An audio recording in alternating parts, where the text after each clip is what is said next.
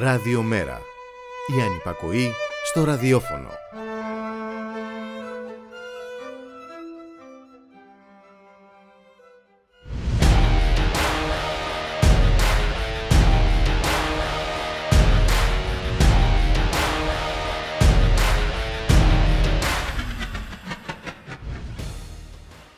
Εικόνα του Μωυσή ξεθοριάζει μαζί της και η εικόνα της σύγχρονης Ευρωπαϊκής Κέντρο Δεξιάς Παράταξης που δεν ανέχεται συμπεριφορές τύπου Μπογδάνου όταν επαναλαμβάνονται ή είναι υπέρ του δέοντος προκλητικές. Το lifting θεωρείται απαραίτητο και για την εικόνα αλλά και για τους παίκτες που παίρνουν θέση για την επόμενη μέρα. Η ακροδεξιά άσκηση πολιτικής από τη Νέα Δημοκρατία δεν είναι χθεσινό φαινόμενο. Ο Κωνσταντίνος Μπογδάνος δεν είχε καμουφλάρει ποτέ τις θέσεις του. Η θεωρία των δύο άκρων σχετικά με την επανεμφάνιση των ναζιστών και τις αντιδράσεις είναι η επίσημη γραμμή της κυβέρνησης μέσω των θεσμικών της οργάνων. Και ναι, μεν η χθεσινή αντίδραση δένδια στο νέο αντικομουνιστικό παραλήρημα Μπογδάνου εξενάγα στον Πρωθυπουργό. Να προχωρήσει στη διαγραφή Μπογδάνου από την κοινοβουλευτική ομάδα της Νέας Δημοκρατίας. Το αφήγημα παραμένει το ίδιο, όπως ίδια παραμένει και η πολιτική που γεννά Μπογδάνους. Η διαφοροποίηση θα λέγαμε ότι βρίσκεται στην για πρώτη φορά απειλή της θέσης του Πρωθυπουργού. Και αυτό από μόνο του είναι αρκετά ενδιαφέρον. Να θυμίσω απλώς ότι όλα τα αντικοινωνικά νομοσχέδια έχουν ψηφιστεί από σύσσωμη την κυβερνητική παράταξη και ότι ο κύριος Δένδιας κρατούσε στα συρτάρια του τους φακέλους των δολοφονικών επιθέσεων της Χρυσής Αυγής μέχρι τη δολοφονία του Παύλου Φίσα. Πάμε χορευτικά, ταιριάζει άλλωστε στην ατμόσφαιρα. Αμάλια Ροντρίγκερ, Πορτογαλίδα τραγουδίστρια, έβγε από τη ζωή σαν σήμερα το 1999.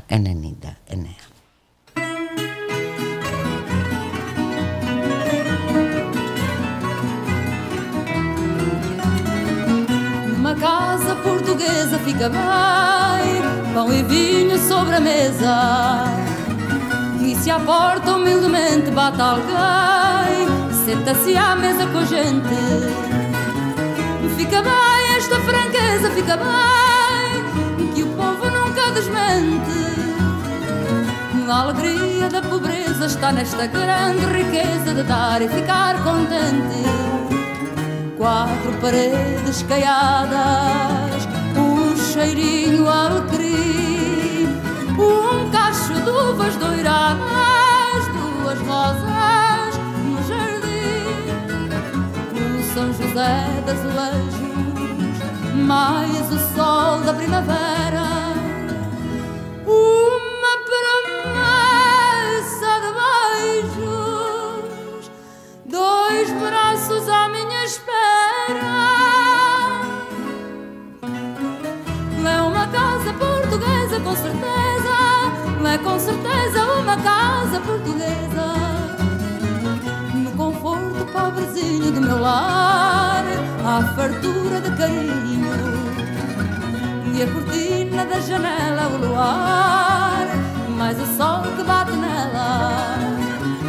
Basta pouco, pouco chinho para alegrar uma existência singela.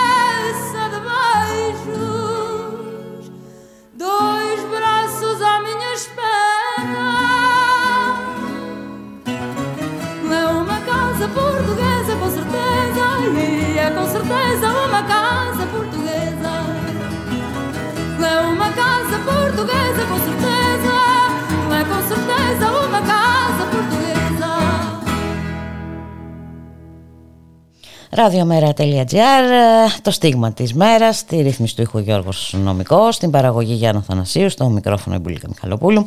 Τετάρτη σήμερα, 6 Οκτωβρίου, καλωσορίζουμε και σήμερα στο στούντιο το Μιχάλη Κρυθαρίδη, εκπρόσωπο τύπου του Μέρα 25. Καλό μεσημέρι Μιχάλη. Καλό μεσημέρι Μπουλίκα. Ενδιαφέρουσες εξελίξεις ε, έχουμε στο Ναι. πολιτικό σκηνικό. Δεν ξέρω αν συμφωνείς με το εισαγωγικό μου. Απολύτως νομίζω ότι ε, εκφράζει ακριβώς ε, το ε, το, το μέγεθος αν θες αυτών των, ε, των εξελίξεων και το χαρακτήρα τους διότι εντάξει, είναι μια σημαντική εξέλιξη αλλά δεν πρέπει να, να παραβλέπετε το γεγονός ότι πρώτον έτσι ο κύριος Μπογδάνος είχε αφαιθεί όλο αυτό το διάστημα να λέει τα όσα έλεγε και να κάνει τα όσα έκανε. Ε, δεύτερον δεν είναι ο μόνος που στη Νέα Δημοκρατία έχει αυτές τις, ε, τις απόψεις ε, και τις θέσεις απλώς τις εκφράζει λίγο πιο εριστικά. Λίγο πιο... μπράβο ε, και όπως γράφει και ο ίδιος στο Twitter. Ακριβώς, ακριβώς. Άλλωστε και ο ίδιος και σήμερα στην πρώτη του έτσι, παρέμβαση μετά τη χθεσινή διαγραφή του, αυτό το οποίο λέει είναι εντάξει, είπε κάποιες αλήθειες που έχουν κόστος. Έτσι, έτσι το βλέπει ο ναι. άνθρωπος. Ε, και κατά τα άλλα. Κάποιες αλήθειες που αυτός τις λέει ανοιχτά. Ναι. Λοιπόν, όντω προφανώς ότι. Ακριβώς. και άλλοι έχουν τις απόψεις τις ίδιες απόψεις, αλλά κρύβονται. Έθεσε και, αν θες, και μια σειρά αποζητήματα χθες ο κύριος Μπογδάνος ε, στη Βουλή. Πέρα δηλαδή από αυτό. Διότι για το συγκεκριμένο εντάξει, τραγικό κατελάχιστον ε, περιστατικό έτσι με το, με το Βίτσι και με την ε, συμπαρουσία του εκεί πέρα με τους ε, ομόσταυλους ε, επέτρεψε μου την έκφραση του κυρίου Κασιδιάρη. Ε, είπε ο κύριος Μπογδάνος ήταν και η επικεφαλής του Πρωθυπουργικού Γραφείου στη Θεσσαλονίκη. του, ναι, Έτσι, η κυρία Αντωνίου όπως επίσης και ένας ακόμα βουλευτής της Νέας Δημοκρατίας από την Καστοριά. Δηλαδή αυτό το οποίο είπε και εξενίστατος στη συνέχεια ο Υπουργός Εξωτερικών ο κύριος Δένδιας ήταν κάτι το οποίο εκθέτει και γενικότερα αν θέλεις στην κυβέρνηση. Τώρα από εκεί και έπειτα το, το πώς αντέδρασε ο κύριος Δένδιας. Το, ε, τι... Να σημειώσω ναι. κάτι πριν προχωρήσεις. Ναι, ναι, ναι. Συγγνώμη που σε διέκοψα. Ε, εκτός ότι κάτι λέει αυτή η δήλωση Μπογδάνου σχετικά με τις εκδηλώσεις για το Βίτσι ε, αποδεικνύει κατά κάποιο τρόπο ότι η απομακρυσή του δεν έγινε ε, για ιδεολογικούς λόγους ε, από τον Πρωθυπουργό. Ε, να θυμίσουμε ότι ο κύριος Πλεύρης έχει κάνει και αυτός αντίστοιχες, αντίστοιχες ακραίες τοποθετήσεις για τον εμφύλιο και, ναι, ναι. και έγινε υπουργός. Έτσι. Και δεν είναι μόνο ο κύριος Πλεύρης, είναι ο κύριος Βορύδης, είναι ο κύριος Γεωργιάδης που εντάξει τώρα έχει ε, μεταστρέψει λίγο την πολιτική του προσέγγιση αλλά εντάξει δεν έχει πει λίγα πράγματα ε, και, και πέρα από αυτό ε, εντάξει εδώ έτσι είχαμε μία ίσως και κίνηση τακτικής από τον κύριο Δένδια και για άλλους λόγους. Ε, δεν πρέπει βέβαια να ξεχνάμε και αν θες το ποιόν του, ε, του κυρίου Δένδια, ο οποίος ήταν ο υπουργός ε, Προστασίας του Δημόσιας Τάξης κιόλας mm-hmm. τότε νομίζω, ε, του κυρίου Σαμαρά, Σαμαρά, ο οποίος ε, φύλαγε στα συρτάρια του και συσσωρεύονταν η μία μετά την άλλη οι δικογραφίες σε βάρος των ταγμάτων εφόδου και των δολοφονικών επιθέσεων της Χρυσής Αυγής και πρέπει να φτάσουμε στο σημείο να δολοφονηθεί Έλληνας πλέον έτσι, ε, υπήκος για να σταλούν και να δεθούν όλες αυτές οι δικογραφίες ο Παύλος Φίσας έτσι, ο, ο αντιφασίστας. Ε, αλλά ε, ξέρεις επειδή ε, δυστυχώς ένα κακό ε, αν θέλεις ε, συνήθιο, ένα κακό χαρακτηριστικό ίσως που έχουμε σαν, σαν χώρα και σαν λόγος είναι ότι ξεχνάμε σύντομα και διάφορα άλλα έτσι ζητήματα και θέματα ε, υπερκαλύπτουν άλλες ε, καταστάσεις και επειδή διάφοροι έχουν ξεχυθεί αυτή τη στιγμή, να δώσω και συγχαρητήρια στον κύριο Ντέντα, εντάξει, για μια αυτονόητη αντίδραση, έτσι. Δεν λέμε ότι κακώς έπραξε ο άνθρωπος. Μια χαρά έπραξε. Ακριβώς ε, και για την παράταξη, αν θες Ήταν και... αυτός ουσιαστικά που οδήγησε στην έξοδο αυτή. Αυτό, αυτό. Και ουσιαστικά έσυρε τον, ε, τον κύριο Μητσοτάκη, έτσι για να τα λέμε και, ε, και αυτά πράγματι. Από εκεί και έπειτα, ωστόσο, ε, το ζήτημα ουσιαστικά είναι ότι δεν άλλαξε τίποτα ούτε στην ε, πολιτική της Νέας Δημοκρατίας, ούτε στις απόψεις που μια ε, μεγάλη ε, μερίδα ανθρώπων έτσι, της παράταξης πιστεύει. Το μόνο που άλλαξε ουσιαστικά μπουλικα είναι ότι πλέον δεν μπορούν επικοινωνιακά να διαχειριστούν αυτήν την κατάσταση. Για μια σειρά από λόγους. Είναι οι λόγοι της ε, Θεσσαλονίκης και όλου αυτού του. Μην ξεχνάμε ότι αύριο είναι ένας χρόνος από την καταδίκη της ε, Ακριβώς και να πούμε και όλα στο σημείο μια που το αναφέρεις ότι στις 6.30 το απόγευμα υπάρχει κάλεσμα και από το ΜΕΡΑ25 και από την νεολαία μας ε, έξω από το εφετείο μαζί με ε, όλους τους υπόλοιπους αντιφασίστες και αντιφασίστριες να διαδηλώσουμε και να βροντοφωνάξουμε έτσι ότι τίποτα δεν τελείωσε τότε και πρέπει να συνεχίσουμε τον αγώνα μας ιδιαίτερα σήμερα που βλέπουμε όλα αυτά τα φαινόμενα να ε, ξαναέρχονται έτσι εν περιπτώσει στην, ε, στην επιφάνεια. Αλλά για όλους αυτούς τους λόγους ίσως η κυβέρνηση οδηγήθηκε και σε αυτή την, την κίνηση που εντάξει κατά βάση είναι μια επικοινωνιακού χαρακτήρα κίνηση, έχει μια ε, αξία και σημασία ότι ο κ. Μπογδάνος επίσης δεν είναι ένας τυχαίος βουλευτής, είναι ένας άνθρωπος ο οποίος πολλές φορές και με διάφορους τρόπους ε, ε, ε, έβαζε, εν πάση περιπτώσει, μια ατζέντα της Νέας Δημοκρατίας πολύ συγκεκριμένη και, και σαφή, που φλερτάρει με ένα συγκεκριμένο ε, και σαφές ακροατήριο.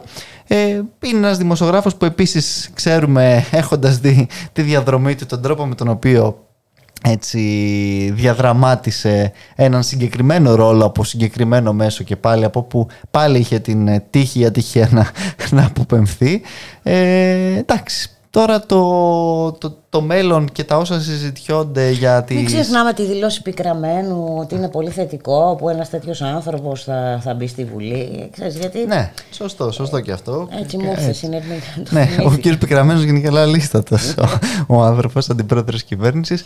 Έχεις δίκιο, Μπούλικα. Και βέβαια όμως το ζήτημα είναι ότι ε, ο κύριος Παπαδημητρίου επίσης δεν, δεν είναι λέει πολύ πιο στρογγυλεμένα αν θέλεις ε, πράγματα προερχόμενος από τον ίδιο δημοσιογραφικό χώρο κτλ. Από τον, από τον κύριο Μπογδάν. Εντάξει και μια σειρά από στελέχη. Ε, τώρα δεν, ε, πραγματικά ειδικά αυτές τις μέρες νομίζω ότι υπάρχει καταγεγραμμένα το ποιοι έτσι βγήκαν να πούνε διάφορα πράγματα με διάφορους τρόπους. Εντάξει ο κύριος, αυτό το οποίο ουσιαστικά οδήγησε έτσι σε αυτό την, την αποπομπή του κυρίου Μπογδάν. Ήταν αυτό το αποκορύφωμα με το, με το Βίτς αλλά εντάξει ξαναλέμε ότι εδώ υπάρχουν και ζητήματα και, η τοποθέτησή του Α, η αντικομουνιστική ναι, ναι, ναι, ναι. ακριβώς, ακριβώς. Ναι, με, με, και, με... Και, και, όλο αυτό είναι απίστευτα όμως υποκριτικό Μιχάλη. Ε, γιατί όταν βλέπουμε ότι ανασύρεται πάλι η θεωρία των δύο άκρων όταν βλέπουμε ότι αυτή είναι και μια ευρωπαϊκή ε, τακτική Πολύ σωστό. Έτσι. Ναι, ναι. Η εξομοίωση του φασισμού με τον κομμουνισμό. Μην το ξεχνάμε. Πάγια τακτική ευρωπαϊκή. Χαρακτηριστικά λοιπόν, μόνο να θυμίσουμε ότι. Να, ξεχάσουμε ε, ό,τι ξέρουμε. Έτσι. Η, η να διαγράψουν την ιστορία. Ναι, ναι, ναι. Ναι, δεν πρέπει να ξεχνάμε το πώς θέλουν να ξεχάσουν την 9η Μαΐου του 1945 με την αντιφασιστική νίκη των λαών, πώς, πώς προσπαθούν στις 23 ε, Αυγούστου έτσι με την ημέρα της Ευρώπης και καλά να ταυτίσουν και ναζισμό ε, λόγω του, τότε του, του συμφώνου μη επίθεσης Μολότοφ Ρίμπεντροπ, ξεχνώντας βεβαίως τα σύμφωνα φιλίας που αυτοί υπέγραφαν στο Μόναχο και άλλα τέτοια σχετικά. Είναι όντως μια γενικότερη τακτική, απλά έχει διάφορες... Ε, Εντάξει, παραλλαγές. Ναι, ακριβώς, παραλλαγές. Ε, αυτή, αυτό το οποίο ουσιαστικά χθες εν πάση περιπτώσει από πέμπτη και είναι η, ίσως η, η, πιο ακραία, η πιο εξόφθαλμη εκδοχή της. Αλλά ξαναλέω ότι δεν αλλάζει τίποτα ε, στην ουσία και αυτό πρέπει ε, να κρατήσουμε ότι ουσιαστικά και πολύ λίγο και πολύ αργά αλλά και πολύ υποκριτικά. Έτσι όπως ε, σχολιάσαμε άλλωστε και εμείς χθες την σχετική διαγραφή ε, διότι εντάξει νομίζω ότι ε, είναι απλώς ενδεικτικό ξαναλέω και, και πολλοί από αυτούς που προφανώς θα επιτεθούν τώρα στον Κωνσταντίνο Μπογδάνο έχουν, τον έχουν αποδεχθεί. Ακριβώς. Ο συνομιλητή και συνοδοιπόρο. Ναι, ήδη νομίζω και η και οι δηλώσεις ε, οι σχετικές του κυρίου Κυρανάκη ε, και η, η τοποθέτηση σήμερα του κυρίου Γεωργιά δείχνουν κιόλας ότι εντάξει, δεν είναι τόσο Ο απλά κύριος Γεωργιάδης ε, θέλησε να υπογραμμίσει ότι πρωθυπουργός είναι ο ναι. Κυριάκος Μητσοτάκης. Ναι, ναι. Ε, Κανένας άλλος δεν είναι ο πρόεδρος της Νέα Δημοκρατίας. Ναι, Αυτό είναι και ένα μήνυμα και προς τον ε, κύριο Δένδια. Ναι. Από την άλλη, βέβαια, ο κύριος ε, Κυρανάκης χθες ε, ζητούσε εξηγήσεις για το συγκεκριμένο. Νομίζω λογικά ζητάει εξηγήσεις ο άνθρωπος. Δεν καταλαβαίνει. Αυτή είναι πολύ ναι. Έτσι ακριβώς μπουλικα. Εντάξει. Ε, σε Κοίτα, εγώ θα ήθελα. Θα, δούμε. Καλά, σίγουρα θα φανεί στο ναι, ναι, μέλλον. Ναι. Εντάξει, γίνονται οι κινήσεις τακτικής, ο καθένας για τους δικούς ναι, του ναι. λόγους. Ε, Εξελίξεις θα έχουμε έτσι κι αλλιώς πολιτικέ στο επόμενο διάστημα. Που... Η αντιδράση του κόσμου είναι πλέον πολύ εμφανή. Ναι. Ε, έτσι. Και υπάρχει και ένας ακροδεξιός πολιτικά χώρος που φαίνεται ότι διάφοροι εκεί θέλουν να αναστήσουν μαγαζιά και ναι. παραμάγαζα. Προσπαθεί με μεγάλη προσπάθεια ο κ. Μητσοτάκης, έτσι να μην τον αδικήσουμε, να αλώσει αυτό το χώρο. Έχει βάλει όλη την πανστρατιά έτσι ε, μπροστά, αλλά κατά τα άλλα, εντάξει, όπως και να έχει, υπάρχει μια μερίδα που ε, δεν ικανοποιείται ούτε με αυτές τις ε, επιλογές και θέλει κάτι ακόμα πιο έτσι ε, εν πάση περιπτώσει ε, εξτρεμιστικό να πούμε. Και εν πάση περιπτώσει και οι άλλοι όπως έλεγα και στο, και στο εισαγωγικό μου ε, υπάρχουν άνθρωποι που βλέπουν ότι ξέρεις αυτή η εικόνα που θέλουν να παρουσιάσουν και προς τα έξω της ε, κεντροδεξιάς ναι, ναι. της σοβαρής, σοβαρής φιλελεύθερης και βλέπουν ότι συνεχώς ναι, ναι. πώς να σου πω δέχεται πλήγματα αυθύνη και Κάποιοι θέλουν να διατηρήσουν αυτό το προφίλ. Ναι, ακριβώς το οποίο επίσης είναι ξε, ξεκάθαρα επικοινωνιακό και ρηχό και επιφανειακό, διότι μιλάμε για την ίδια κυβέρνηση που πραγματικά επιλέγει τον αυταρχισμό σε κάθε της ε, έκφανση. Μιλάμε για μια κυβέρνηση που δεν διστάζει να φημώσει τον τύπο. Μια κυβέρνηση και μιλάμε οποία... για βουλευτές που έχουν ψηφίσει. Αν βάλουμε και μετρήσουμε τι ναι, έχουν ναι, ναι. ψηφίσει ναι. αυτά τα δύο χρόνια. Και πόσο φιλελεύθερα και δημοκρατικά. Εγώ μόνο για δύο, σε δύο νομοσχέδια να ναι, ναι. Στο νομοσχέδιο Χατζηδάκη. Ναι, ναι. Έτσι, που φέρει κέρια πλήγματα, στην, πλήγματα στην, ε, ε, στην εργασία, στις εργασιακές σχέσεις και όχι μόνο, στο συνδικαλισμό κτλ. κτλ. Τα έχουμε πει πάρα πολλές φορές, αλλά και στο νομοσχέδιο ο, ο Κεραμέως για την παιδεία και εκεί θα επιμείνω, όχι μόνο στο νομοσχέδιο, αλλά και για τις κινήσεις. Ναι, ναι. Ε, τις, και συμβολικά εννοείς. Ναι, ε, καλά, εγώ, εγώ θα σου βάλω Για την αφαίρεση των μαθημάτων ναι, ναι. που προωθούν τη σκέψη, εντάξει, ναι, ναι. Για, που... για, τον αποκλεισμό ε, ε, εκεί που μας παιδιών από την τριτοβάθμια εκπαίδευση. Είναι που... για τους εναγκαλισμούς της με την εκκλησία. Την πανεπιστημιακή αστυνομία, το άσυλο, είναι μια σειρά από θέματα βέβαια. Μα είναι και ξέρεις που μας λέγανε ότι θα ανακόψουν το brain drain και εν τέλει έχουν ανακο... προσπαθούν να ανακόψουν και το ίδιο το brain. Έτσι, δηλαδή.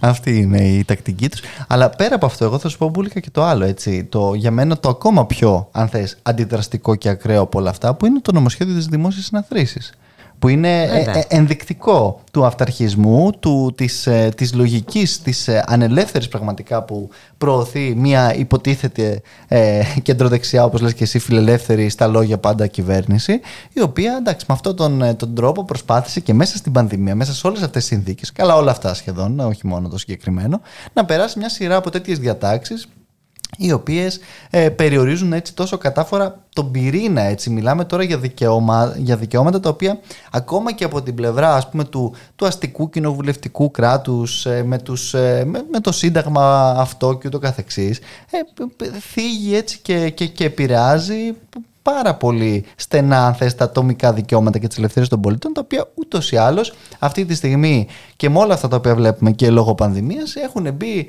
ε, για τα καλά στο κρεβάτι του, του προκρούστη και βλέπουμε διαρκώς τη μία επίθεση μετά την άλλη τη μία υφαρπαγή ουσιαστικά δικαιωμάτων μετά έτσι το, ε, το άλλο και ούτω καθεξής έτσι δεν έχει, δεν έχει σταματημό και όλη αυτή η πορεία. να χαρούμε μεν για την διαγραφή Μποχθάνου αλλά μην τρελαθούμε κιόλας. δηλαδή ναι.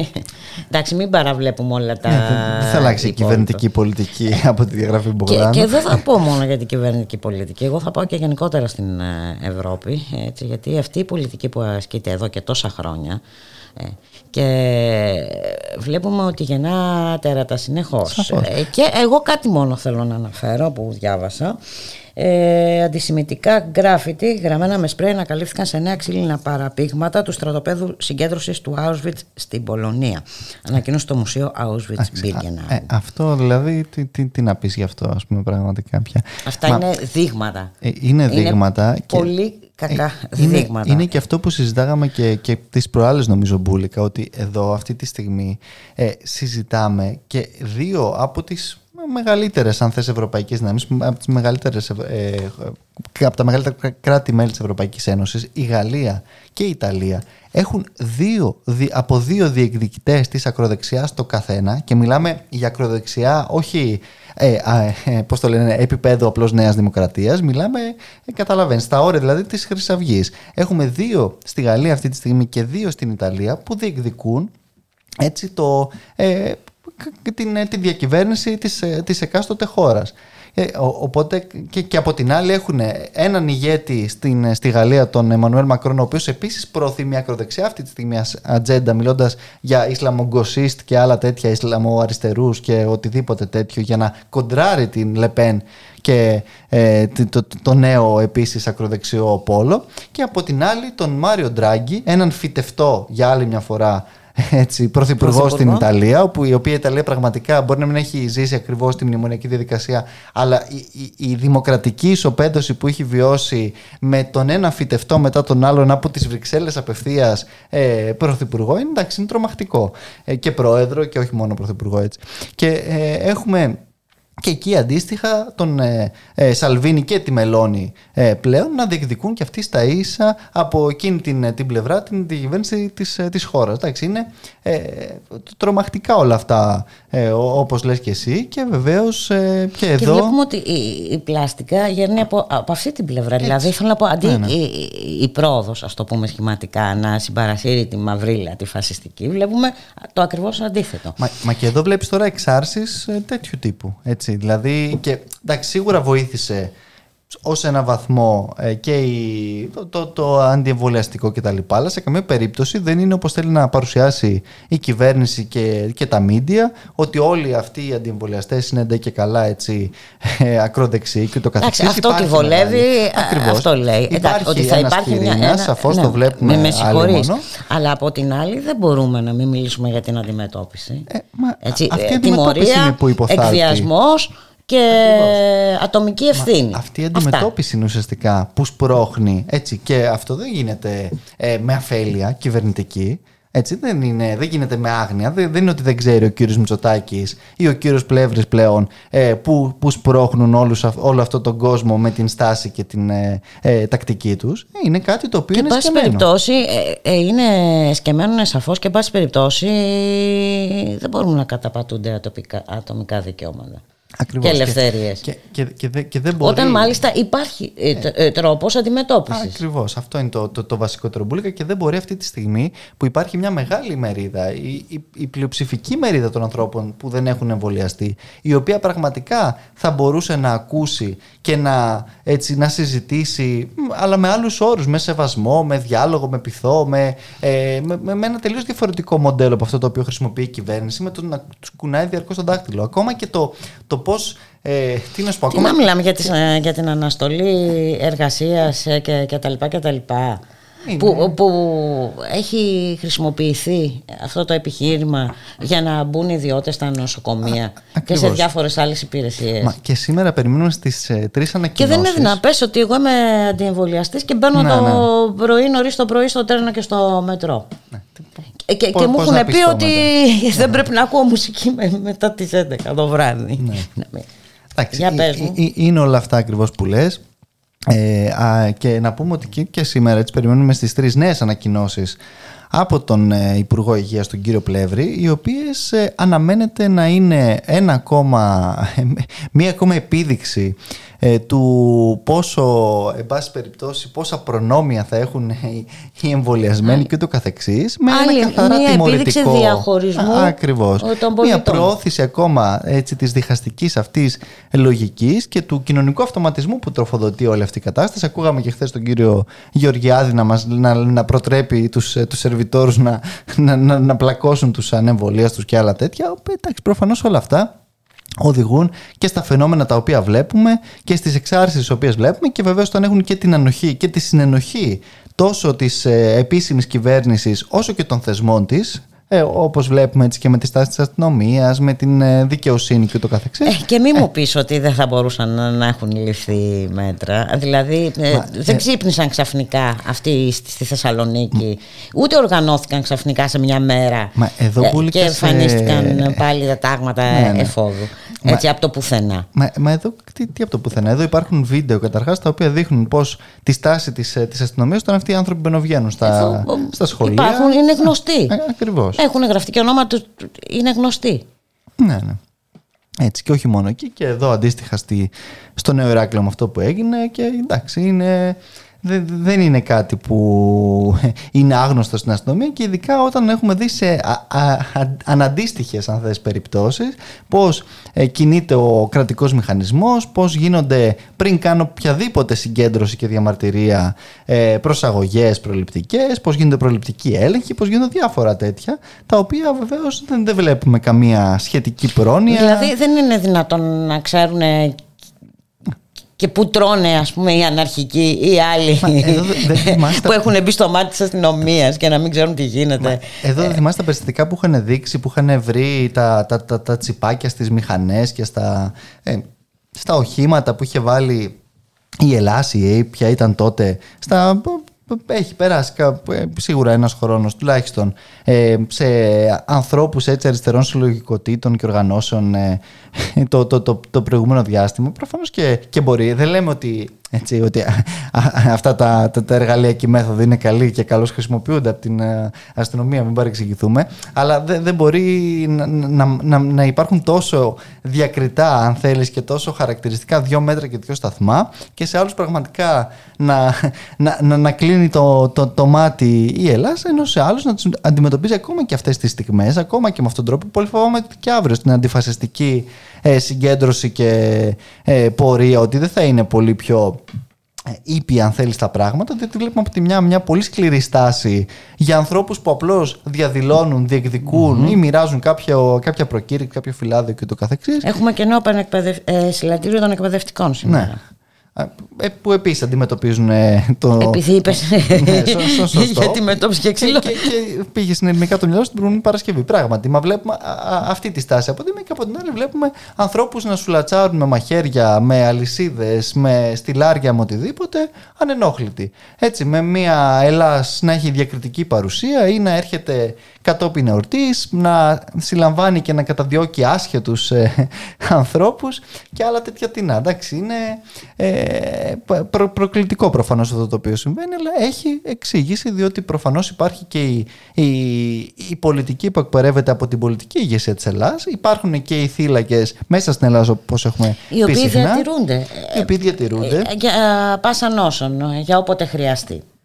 Ακριβώς και επίσης δεν έχει ανοίξει εκεί μια μεγάλη κουβέντα που το έχουμε συζητήσει και εδώ αρκετές φορές και την ανάγκη εκδημοκρατισμού των σωμάτων ασφαλείας. Κάτι το οποίο δυστυχώς αποτελεί, ξαναλέω, και ε, μεγάλη, τεράστια ευθύνη και της προηγούμενης κυβέρνησης του ΣΥΡΙΖΑ, που και εδώ δεν μπορούν να κρυφτούν πίσω από τα μνημόνια. Δεν τους εξαναγκάσει κανείς να αγοράσουν άβρες, ούτε να, να μην αναδιαμορφώσουν έτσι το, το την εκπαίδευση των, των αστυνομικών. Αυτό εντάξει, αυτό είναι άλλο. Το ότι οι πολιτικές της λιτότητας χρειάζονται παράλληλα το βούρδουλα του κρατικού μηχανισμού είναι ένα άλλο ζήτημα. Έτσι, για να, ε, να, να, είμαστε ξεκάθαροι. Διότι και αυτοί τώρα είναι ε, στα κεραμίδια και λένε τα όσα λένε, αλλά δεν, δεν αλλάζει ε, κάτι στη, στη, στην ουσία. Διότι μπορώ να σου πω κιόλας ότι δεν ήταν και τόσο διακριτική η παρουσία της Ελλάδα και επιμερών του, του κ. Τσίπρα. Θυμόμαστε πώς έδερνε τους συνταξιούχους, πώς έδερνε το τον κόσμο μέσα ακόμα στο ειρηνοδικείο, ναι, ναι, ναι. μέσα στο, σε κλειστό χώρο έτσι, τους ε, ανθρώπους. Βέβαια, σε κλειστός για... διαμαρτυρίας για, για τους πληστηριασμούς. Πώς έκανε ιδιώνυμο το αδίκημα κατά των πληστηριασμών. Έτσι, όλα αυτά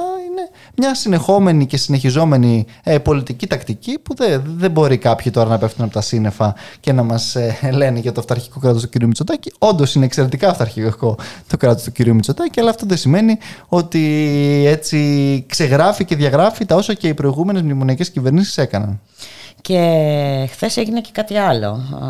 Ε, ε, αποφυλακίστηκε ο Φουρθιώτης. Μαζί με τον Ινδιάνο και αυτό. Ε, όχι, ο Ινδιάνος έκατσε παραπάνω. Σωστό, έκατσε παραπάνω. Ε, ε, χωρίς αποδείξεις, χωρίς, κατηγορίες, χωρίς τίποτα. Έκατσε, ε, δηλαδή ο άνθρωπος... 7 μήνες. 7 μήνες για, γιατί, 5 μήνες ο ναι, Μένιος. 5 μήνες, ο Μένιος, ο οποίος κατηγορείται για κακουργήματα. Ναι, ναι. Αυτό είναι τα, τα δύο μέτρα και τα δύο σταθμά τα οποία συζητάγαμε και πριν πολύ έτσι νομίζω. Κάποιος το έχει γράψει πολύ σωστά. Ε, η θεωρία ε, των το δύο άκρων της, ε, στην κοινωνία, των δύο ναι. κοινωνικών άκρων. Έτσι, έτσι ακριβώς. Εντάξει, ο οποίος έπαθε και ένα ατύχημα. Περαστικά πρόλαβε, του περαστικά ανθρώπου, να ναι. ε, Και σήμερα έχουμε τη, στη Βουλή. Ε. Αύριο. Συμφωνία. Αύριο, αύριο, αύριο στην Ολομέλεια. Ναι, ναι, στην Ολομέλεια είναι αύριο. Όντως, έχεις δίκιο χθες. Ναι. Χθες ξεκίνησες στι επιτροπές. Έτσι mm. ακριβώς, όπου. Εντάξει, εδώ τα, τα, τα πράγματα επίσης για άλλη μια φορά είναι ξεκάθαρα. Το τι, τι συμβαίνει και το τι μας βάζουν κάποιοι να κάνουμε για άλλη μια φορά. Είμαστε και πάλι έτσι τα, τα καλά παιδιά αυτά τα οποία προστρέχουν να χρεωθούν. Ε, διεθνισμός, Μιχάλη, διεθνισμός. Να ήταν έτσι ο διεθνισμός. Να βοηθήσουμε Το φίλο μας τον Μακρόν. Ελλάς Γαλλία συμμαχία και τα σχετικά. Εντάξει, ε, ε, είναι μια σαφής ε, τακτική να κάνουμε μια ακόμα αγοραπολισία ε, στις πλάτες ε, των, των γνωστών ε, υποζυγίων έτσι, και, και θυμάτων ε, της κρίσης ε, για να ε, λέει ο κύριος Μητσοτάκης ότι κάνει και... Μας το ορακίζει. Μας το ορακίζει. Ναι, βέβαια, εγώ δεν θυμάμαι Ορακίζει την, την ασφάλεια της χώρας. ναι, τα ίδια βέβαια Μπούλικα, αν θυμάσαι, ακούγαμε και στα Ραφάλ πριν από κάτι μήνες Ε, ή και τα ίδια χρόνο. θα ξανακούσεις και για την επόμενη αγορά. Εγώ δεν έχω δει καμία αλλαγή πάντως στη θωράκιση. Θυμάμαι μέχρι και τα 6 ναυτικά μίλια παραβέστηκαν πάρα πολύ πρόσφατα. Τα ίδια θα ξανακούσω και στην επόμενη αγορά. Είμαι Τώρα μου σίγουρος. θύμισε και κάτι γερμένα υποβρύχια που είχαμε Ναι. πάρει. Ναι. Ε; Έχεις, έχεις δίκιο και γι' αυτά. Εντάξει, και εκεί θα δούμε τώρα τι θα γίνει ακριβώς αύριο, τι θα ενημερώσει ο Πρωθυπουργός, διότι υπάρχουν και πολλά ζητήματα τα οποία δεν απαντώνται, αν θέλεις, και ουσιαστικά από τη σύμβαση και από όλα αυτά τα οποία ακούμε, πέρα από, την, ε, από τις κορδέλες και τις φιωριτούρες που προσπαθούν όλα τα μέσα βεβαίως να, να δέσουν ολημερή και ολνυχτή το Σε συγκεκριμένο. συνδυασμό με την απειλή Ερντογάν. Γιατί αυτά πάνε Ναι, μαζί. ε, πάντα. Είναι, πα, πα- πα- είναι πακέτο. Και εντάξει, βεβαίως εδώ έχει, όπως λέγαμε και χθες, ενδιαφέρον και η στάση της αξιωματικής αντιπολίτευσης που ναι, μεν άλλαξε στάση κατόπιν της κοινωνικής πίεσης στην, στη συμφωνία αυτή καθεαυτή. Παρ' όλα αυτά, ε, στις φρεγάτες είναι καταρχήν θετική, έτσι. Δεν είναι ε, αρνητική. Είχαμε τώρα, βλέπαμε και μια διαφοροποίηση από τον ε, κύριο Φίλ, αλλά παρ' όλα αυτά, μένει να δούμε τι ακριβώς θα κάνουν και αν ε, θα υπερψηφίσουν και αυτή την, ε, την κούρσα εξοπλισμών, διότι φαίνεται πως και σε αυτό το, το δρόμο το ναι σε όλα ε, καλά κρατεί και περισχύει. Θα δούμε. Ανεξαρτήτως και σχέτως μνημονίων. Ε, βέβαια, θα δούμε. Θα δούμε. Θα και δούμε. εκεί, βέβαια. Κοντός ψαλμός, αλληλούια έτσι. που λέει. Μιχάλη Κερθαρίδη, να σε ευχαριστήσουμε πάρα πολύ και για τη σημερινή σου παρουσία. Και εγώ σας ευχαριστώ. Καλή και σήμερα. συνέχεια, καλό απόγευμα, τα λέμε αύριο. Γεια σας.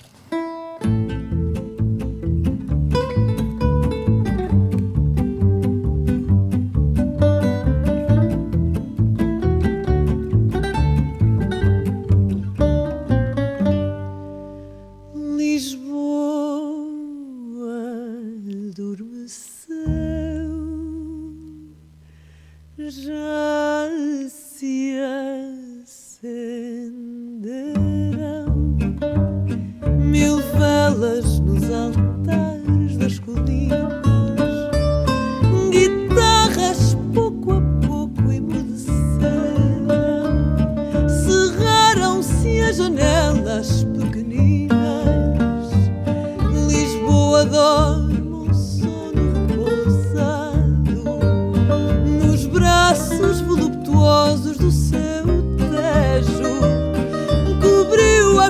azul do céu estrelado e a brisa veio a medo dar-lhe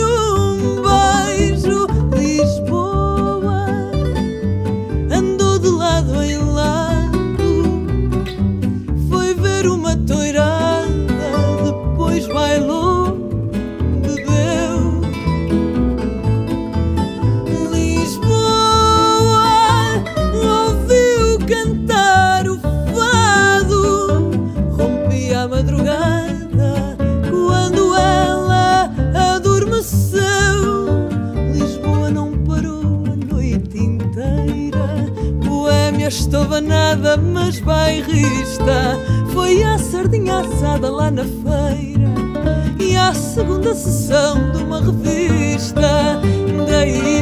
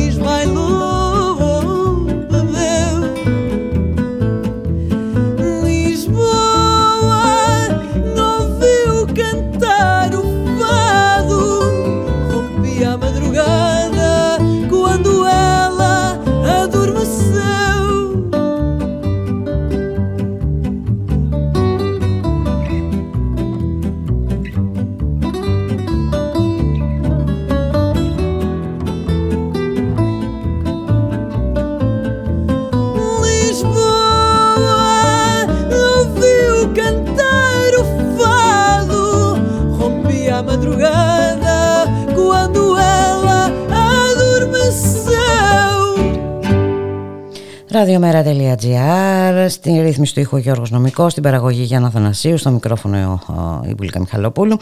Να επιμείνουμε λίγο στην ανάλυση της, τα, το χθεσιν, της χθεσινής διαγραφής ε, Μποχθάνου από την κοινοβουλευτική ε, ομάδα της Νέας Δημοκρατίας, αλλά και όχι μόνο. Να καλωσορίσουμε ε, τον πολιτικό επιστήμονα Αλέξανδρο Μπίστη.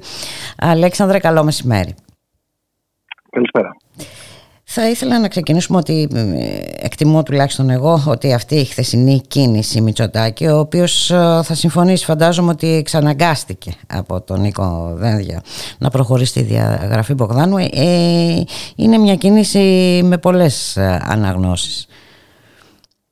Μία είναι η προφανής ότι ε, εντάξει ο Πρωθυπουργός σύρθηκε θα λέγαμε επί της ουσίας αυτή την απόφαση.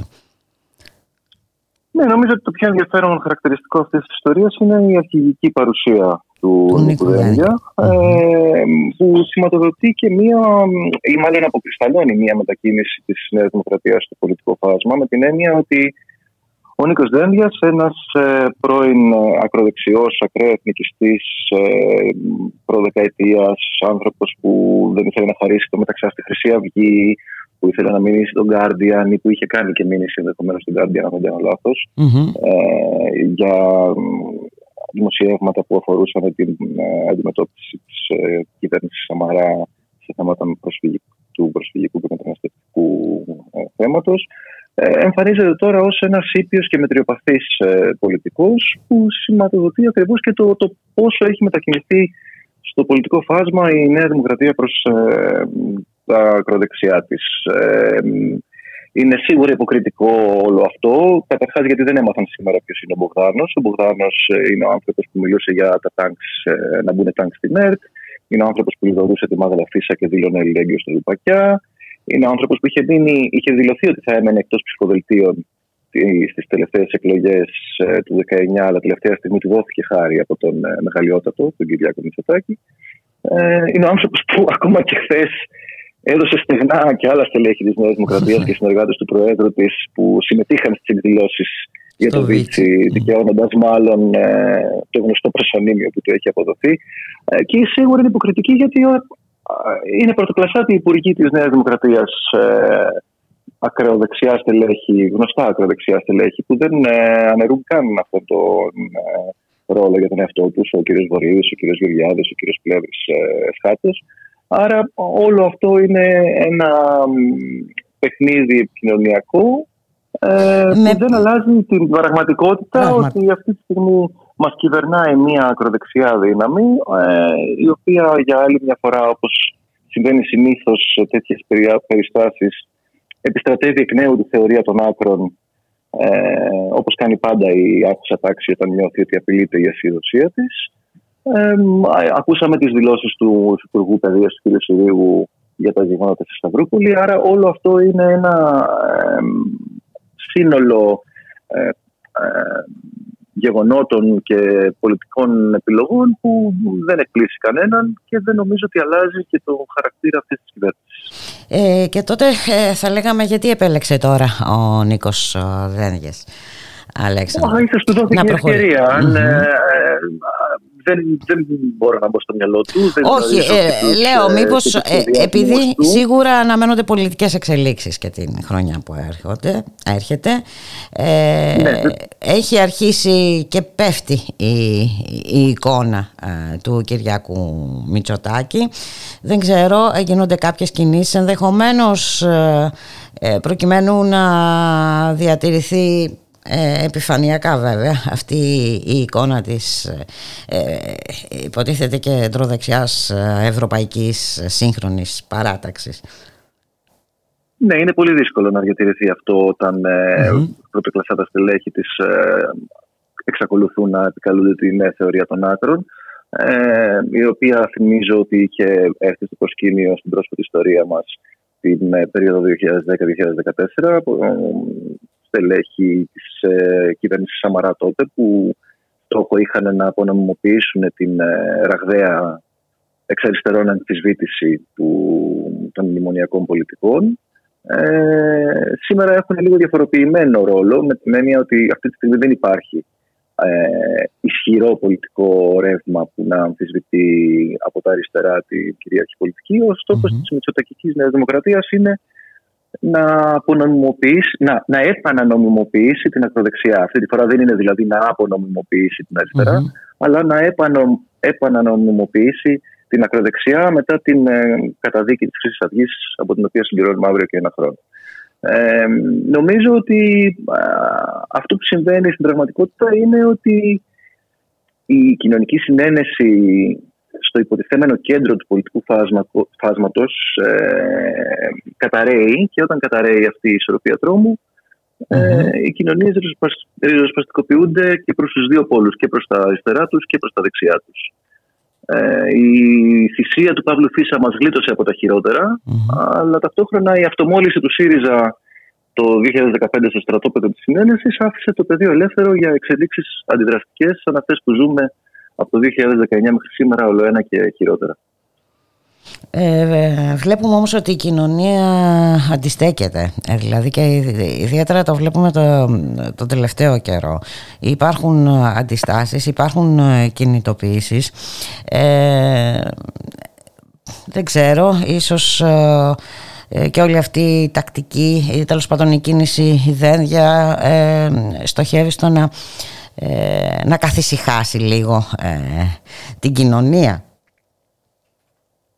Η κοινωνία σίγουρα αντιστέκεται και θα αντιστέκεται και δεν υπάρχει πιθανότητα να αποδεχθεί την εφαρμογή τέτοιων απάνθρωπων πολιτικών ε, χωρίς αντιδράσεις και αντιστάσεις. Το θέμα είναι ε, να βρεθεί το νήμα που θα συνδέσει τις αγωνίες και την αντίδραση αυτού του κόσμου με ένα προωθητικό χειραφετικό ε, πρόταγμα που θα οδηγήσει σε μια εκ νέου αμφισβήτηση του κυριαρχού πολιτικού ε, μοντέλου που ακολουθεί η χώρα τα τελευταία τουλάχιστον 10 χρόνια για να μην το πάμε πολύ πίσω. Ε, η λογική σίγουρα από την πλευρά της κυβέρνησης ή του ίδιου του κυρίου Δένδια είναι να εμφανιστεί ως ένας μετριοπαθής κεντρό πολιτικός που ενδεχομένως να έχει βλέψει για προσωπική.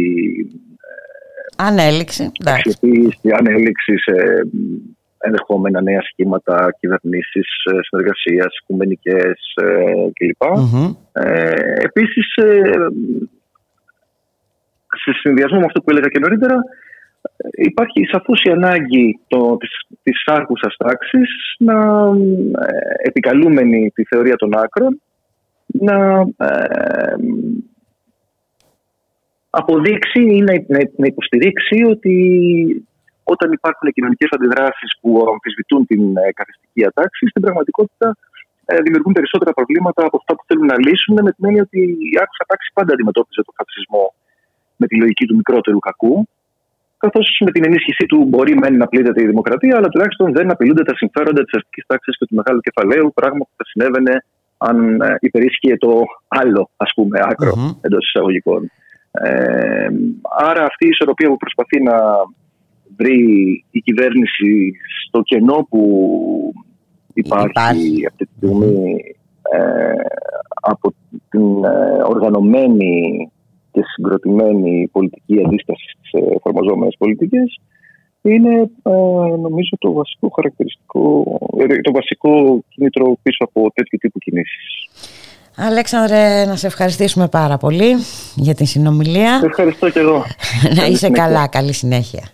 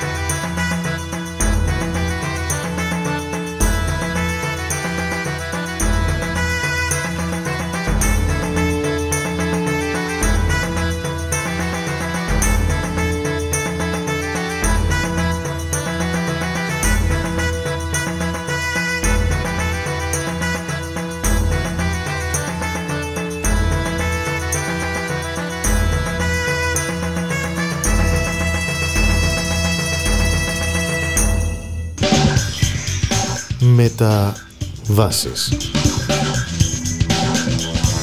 Η εκπομπή κίνησης ιδεών του Κέντρου Μετακαπιταλιστικού Πολιτισμού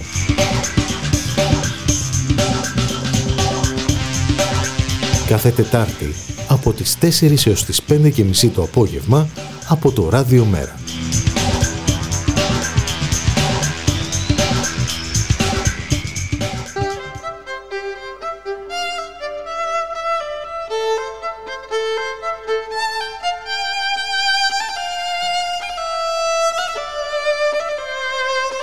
Ραδιομέρα.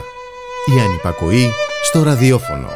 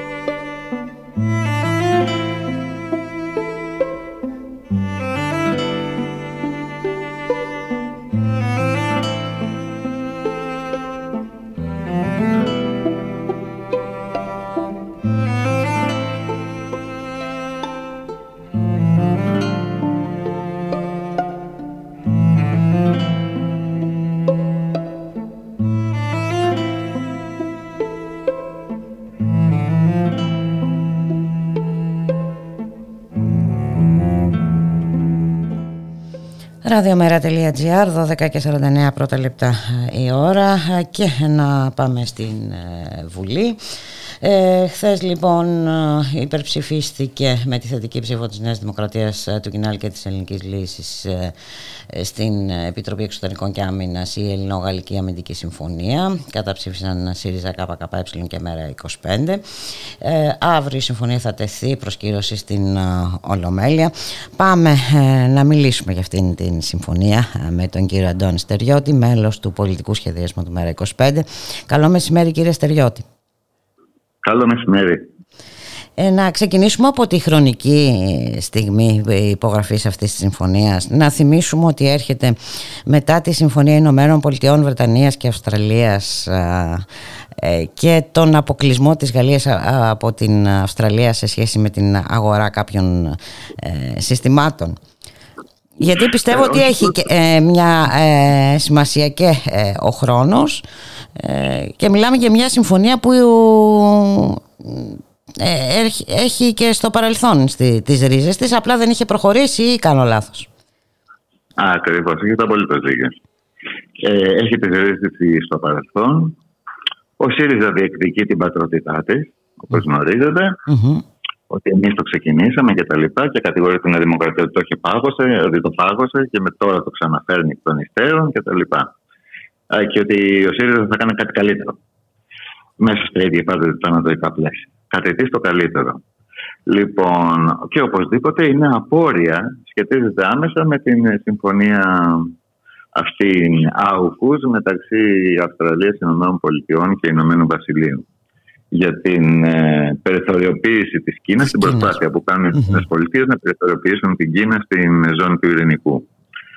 Ε, το κόστος αυτής της συμφωνίας προφανώς το πλήρωσε η Γαλλία, από την άποψη ότι έγραφε ένα πολύ σημαντικό συμβόλαιο και όχι μόνο, ξέρετε, δεν είναι μόνο οικονομικό, αλλά είναι και γενικότερα η εικόνα στην. Ε, εικόνα της Γαλλίας σαν ε, μεσαίου μεγέθου συμπεριαλιστική δύναμη που θέλει να προσδώσει ο Μακρόν, ο Μακρόν αυτό ήταν ένα μεγάλο χαστούκι, mm-hmm. γεωπολιτικό χαστούκι. Ε, στα πλαίσια του κατευνασμού της Γαλλίας, εκεί που ήταν να πάρουμε τις φρεγάτες από τις Ηνωμένες Πολιτείες, ε, με τις ευλογίε της Ουάσιγκτον mm-hmm. τι παίρνουμε στο Παρίσι προκειμένου να εξευμενθεί ο Μακρόν. Ε, το ότι είναι σε άμεση συσχέτιση το βλέπουμε και από το ότι η πρώτη αντίδραση στη συμφωνία ήταν από, το, από τις Ηνωμένες Πολιτείες, από το State Department, το οποίο την ευλόγησε. Mm-hmm. Εξάλλου και οι δύο ηγέτες στο Παρίσι φρόντισαν να τονίσουν ότι τους όρκους πίστης στο ΝΑΤΟ και στη συμμαχία με την, την, ε, τους ευρωατλαντικούς δεσμούς κτλ. κτλ. Αυτά. Μάλιστα. Ε, και τώρα να πάμε στην, ε, στην ουσία τώρα της ε, συμφωνίας. Ε, να μιλήσουμε για το κόστος, το οποίο νομίζω ότι φτάνει τα 10 δισεκατομμύρια. Κοιτάξτε, το κόστος για όλα αυτά τα εξοπλιστικά προγράμματα που έχουν αναγγελθεί, δηλαδή τις φραγάτες, ε, την οψιόν ε, συζητήσεις για τρεις μια κορβέτες επίσης από τη Γαλλία που είναι μικρότερα πολεμικά πλοία από τις φρεγάτες. Ε, τα 18 συν 6, 24 Ραφάλ. Ε, συν την, τον εξυγχρονισμό του στόλου των F-16 ε, φτάνουν, αν δεν ξεπερνούν, και τα 10 δισεκατομμύρια Και βέβαια όλα αυτά πηγαίνουν να αυξήσουν το ήδη τεράστιο εξωφρενικό χρέος, ε, χρέος έτσι, της Ελλάδας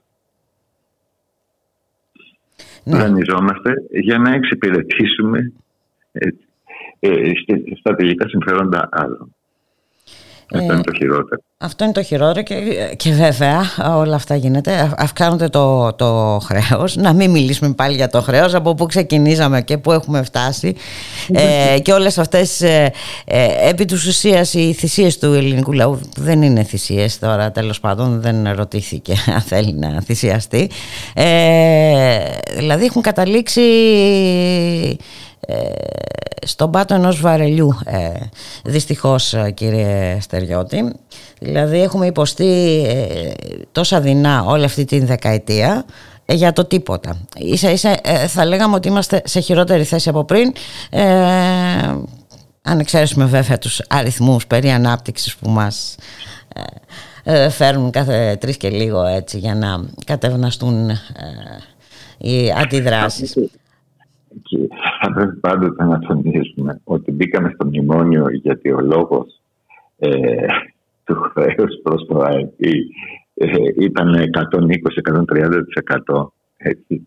Και αυτή τη στιγμή, μετά από τέτοιες τόσες θυσίες και μετά από 10 χρόνια μνημονίων, είμαστε σε ένα λόγο χρέους προς ΑΕΠ της τάξης πάνω από 200-205 έτσι, τις 100. Ε, τι να πεις ε, και μόνο αυτά τα νούμερα. Ναι, μόνο αυτά τα νούμερα είναι αρκετά ε, και βέβαια μην ξεχνάμε ότι όλη αυτή την ε, η άσχημη κατάσταση ήρθε να επιβαρύνει η διαχείριση της πανδημίας και όλα αυτά ναι.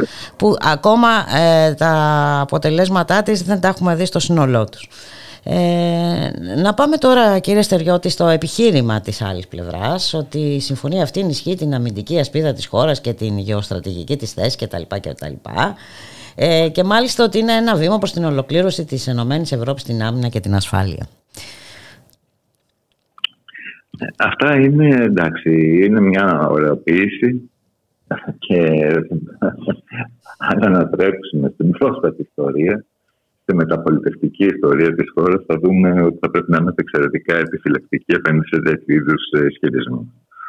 Όπως τόνισε πολύ σωστά ο Κλένο Γρηγοριάδης κατά τη θεσινή συζήτηση στην αρμόδια επιτροπή της Βουλής, ας θυμηθούμε τι έγινε το 1974, όταν η ελληνική πολεμική αρρωγή προς την Κύπρο κατά τη διάρκεια της τουρκικής εισβολής μπλοκαρίστηκε από τις προστάτευε δυνάμεις και τη διάρκεια της ΗΠΑ και τη Μεγάλη Βρετανία. Και υποχρεώθηκαν τα ελληνικά πολεμικά να επιστρέψουν άλλων άλλων πίσω στις βάσεις τους στην Ελλάδα. Α θυμηθούμε τι έγινε με τα ίμια. Εκείνο το οποίο γίνεται είναι το εξής. Πρέπει να έχουμε υπόψη μας τη μεγάλη εικόνα. Η μεγάλη εικόνα είναι πια. Οι Αμερικάνοι αποσύρονται σταδιακά από την περιοχή της Ανατολικής Μεσογείου γιατί θέλουν να εστιάσουν και γενικά από την περιοχή της Μέσης Ανατολής, γιατί θέλουν να εστιάσουν περισσότερο στον ειρηνικό, στην περιοχή του είναι το ειρηνικού, τη λεγόμενη, έτσι, στην κατεύθυνση ανάσχεση της Κίνας. Αυτή είναι μια Αμερικανική πολιτική που ξεκίνησε από τον Ομπάμα, ενισχύθηκε πολύ από τη διάρκεια του Τραμπ και συνεχίζεται από τον Biden. Είναι, μια, είναι η στρατηγική αυτή της Αμερικής. Λοιπόν, τη θέση της στην περιοχή επιδιώκει να πάρει η Γαλλία. Γι' αυτό και έρχεται σε τριβές με την Άγκυρα, η οποία έχει και αυτή τι νεοοθωμανικέ της, τις δικές της βλέψεις για την περιοχή. Από αυτή την άποψη συμφέρει τη Γαλλία αυτή η συμμαχία, το πίστος, για την Ελλάδα σαν προκεχωρημένη τη φυλάκια για τα συμφέροντά της στη Μέση Ανατολή και στην Ανατολική Μεσόγειο. Επιπλέον, το αν θα έρθει δε σήμερα διάβασα στις σημερινές εφημερίδες ότι δήλωσε ιδιαίτερα προς την Ευρωπαϊκή Ένωση, νομίζω, η Γαλλία, ότι η συμφωνία με την Ελλάδα δεν αφορά υφαλοκρηπίδα, αφορά μόνο επίθεση στο, εντός του, του, του, του ράφου της ελλαδα Και δεν αφορά ιστορίες με υφαλοκρηπίδες και τα λοιπά και αμφισβητήσεις. Ε, Μένει να δούμε και ξέρω και η ίδια η διατύπωση ότι και τα δύο μέλη πρέπει να συμφωνήσουν ότι το ένα μέλος δέχτηκε επίθεση προκειμένου να συνδράμει το άλλο μέλος. Λίγο αόριστα ακούγεται αυτό. ναι, ναι, ναι, ναι, ναι ακριβώς. Ακριβώς. Ε, και εκείνο το οποίο είναι σαφές, ε, μόνο σαφές στην όλη αυτή την ιστορία είναι ε, η αναφορά στο Σαχέλ και στην ε, συνδρομή της Ελλάδας στις εκεί πολεμικές επιχειρήσεις που κάνει η Γαλλία. Μιλάμε για την επιχειρήση της Γαλλίας, η επιχειρήση Μπιρκάν στο Σαχέλ, στην υποσαχάρια Αφρική. Mm. Ένας καθαρά υπεριαλιστικός πόλεμος, ένας mm. νέο απικιακός πόλεμος που διεξάγουν οι Γάλλοι εκεί για να προσπίσουν τα συμφέροντα των εταιριών τους. Είναι περιοχές αυτές, οι πέντε αυτές χώρες του Σαχέλ. Είναι τέω γαλλικές απικίε όλος ο πλουτοπαραγωγικός είναι ανάμεσα συγκαταλέγονται στις φτωχότερες χώρες του κόσμου, ταυτόχρονα έχουν το εξής χαρακτηριστικό. Είναι πάμπλουτες χώρες σε ό,τι αφορά τον ορυκτό τους πλούτο, το υπέδαφό τους. Όχι μόνο σε πετρέλαιο και φυσικό αέριο, αλλά σε πολύτιμους λίθους και σε ε, μεταλλεύματα. Ε, τα οποία όλο αυτό το πλούτο τον απομυζούν γαλλικές εταιρείες. Πολύ μεγάλες γαλλικές εταιρείες. Ε, οι Γάλλοι πολεμούν λοιπόν εκεί για να προσπαθήσουν. Και εμείς θα βοηθήσουμε τους Γάλλους για να απομυζήσουν καλύτερα. Οπωσδήποτε. Ψάχνουν τα κορόιδα. Ε, πρέπει να πω ότι οι Γάλλοι ψάχνουν τα κορόιδα πάρα πολύ καιρό στο επίπεδο η επιχείρηση Μπυρκάν. Θέλουν, επειδή είναι μια επιχείρηση που κοστίζει τεράστια στη Γαλλία, έχουν πάνω από 5.500 στρατιώτες εκεί, αεροπλάνα, ελικόπτερα, τάγκς κτλ. Ε, από το 2015 ε, πρόσφατα ανακοίνωσαν ότι θα μειώσουν πολύ τη στρατιωτική τους παρουσία εκεί. Ε, Προφανώς, επειδή θέλουν να μειώσουν τη δική τους, πρέπει να την αντικαταστήσουν με κάποια κορόιδα. Και αυτά τα κορόιδα νομίζω ότι θα έχουν βρει σε εμάς. Εξάλλου, εμείς είμαστε πάντοτε πρόθυμοι. Σας θυμίζω ότι πριν από λίγες μέρες στείλαμε και εντός εισαγωγικών, το λέω ειρωνικά, εκστρατευτικό σώμα να υπερασπιστούμε τη Σαουδική Αραβία. Mm-hmm. Έτσι, με πυράβλου Πάτριο και με ένα απόσπασμα με 100 τόσους άνδρες που θα του χειρίζονται αυτά τα οπλικά συστήματα. Θα και η Ελλάδα είναι σε πόλεμο με το Ιράν. Ή έχουμε καμία υποχρέωση να προστατεύουμε ένα φασιστικό καθεστώς σαν αυτό της Σαουδικής Αραβίας. Ναι. Ξαφνικά ανακαλύψαμε ότι τα στρατηγικά συμφέροντα της Ελλάδας έχουν να κάνουν πολύ με την άμμο της ερήμου. Είτε είναι στην Αραβική Χερσόνησο αυτή η άμμος, είτε είναι στην υποσαχάρια Αφρική. Όπως το, το είπατε, συνήθως πρόθυμοι είμαστε εμείς ε, και βέβαια και αυτός ο στόχος υποτίθεται ε, που εξυπηρετεί αυτή η συμφωνία δεν αντανακλάται στη συμφωνία. Δηλαδή σε καμία περίπτωση δεν επιβεβαιώνονται, δεν επιβεβαιώνεται από τη συμφωνία όπως έχει τουλάχιστον μέχρι τώρα η αμυντική συνδρομή της Γαλλίας σε περίπτωση που η Ελλάδα δεχθεί επίθεση από την Τουρκία. Δηλαδή θέλω να πω ότι σε κανένα επίπεδο ε, δεν υπάρχει όφελος για την ε, ελληνική πλευρά. Έτσι, πέραν βέβαια του προφανούς ότι ε, οι Έλληνες πολίτες θα, θα κληθούν να πληρώσουν ακόμη μια φορά. Από εκεί που δεν υπάρχει να πληρώσουν, έτσι, και αυτό είναι πολύ σημαντικό. Και αύριο θα βγει το Eurogroup και μπορεί να βγει ο ίδιος ο Γάλλος Υπουργός Οικονομικών και να μας δείχνει κόκκινη κάρτα ότι το χρέος έχει αυξηθεί πάρα πολύ και ότι πρέπει να λάβουμε μέτρα ε, ναι, γιατί σιγά σιγά το σύμφωνο σταθερότητας κτλ. κτλ επανέρχεται στο προσκήνιο. Οπωσδήποτε. Οπωσδήποτε. Το 2022 τελειώνει όλη η ιστορία αυτή. Το έχουν ανακοινώσει με κάθε τρόπο. Και στο προσχέδιο του, του προπολογισμού αυτό αναφέρεται. Πάμε για πλεονάσματα από το 2023. Μάλιστα. Και, νομίζω ότι και με το μεσοπρόθεσμο, έτσι, ποιο ήταν που ψηφίστηκε το, το καλοκαίρι που μας πέρασε στη Βουλή. Ε, που προβλέπονται ε, πλεονάσματα ε, δεν θυμάμαι τώρα, το 4-5%. Ναι. Θα μπουν τα πλεονάσματα και όχι αυτό. Ο κύριος Ρέγκλινγκ, μόλις χθες διάβαζα μια από τις τελευταίες του συνεντεύξεις, όχι μετά το Eurogroup, ότι δήλωσε ο κύριος Ρέγκλινγκ όταν ρωτήσαν ποιο είναι το νούμερο ένα θέμα με την Ελλάδα, είπε το χρέος, το χρέος, το χρέος. Μάλιστα. Ξανατιμήθηκαν το χρέος. Το οποίο εδώ οι κυβερνώντες φροντίζουν να το αυξάνουν συνεχώς. Έχει, έχει αυξηθεί φοβερά την τελευταία τριετία. Έχει αυξηθεί φοβερά. Σαν συνέπεια μια σειρά από δαπάνες που έχουν γίνει κυρίως και για εξοπλισμούς, αλλά και σαν μέσα στήριξη ε, για την, ε, την πανδημία κτλ. Έτσι. Και λόγω της πτώσης του ΑΕΠ ταυτόχρονα, έχει εκτοξευτεί ο δείκτη ε, χρέο προς ΑΕΠ της χώρας και αυτό το πράγμα να, κατα, να, να καταδειχθεί αν πλέον είναι βιώσιμο ακόμα και με τα σενάρια αυτά που είχαν κρίνει με και πέρα μέχρι το 2030.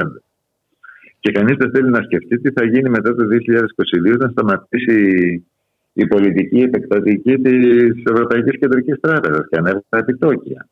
Όταν η προσοχή θα αρχίσει να δίνεται, στο, να δίνεται πια στον πληθωρισμό και στις πληθωριστικές πιέσεις, οπότε θα έχουμε μια άνοδο των επιτοκίων. Εκεί μια χώρα σαν την Ελλάδα, με το κολοσιαίο αυτό χρέος που έχει συσσωρεύσει, ε, εκεί θα, να μην σας πω σε τι κατάσταση θα βρεθεί. Μάλιστα. Ε, και βέβαια δεν ακούμε πουθενά να γίνονται τέτοιες ε, συζητήσεις κύριε Στεριώτη.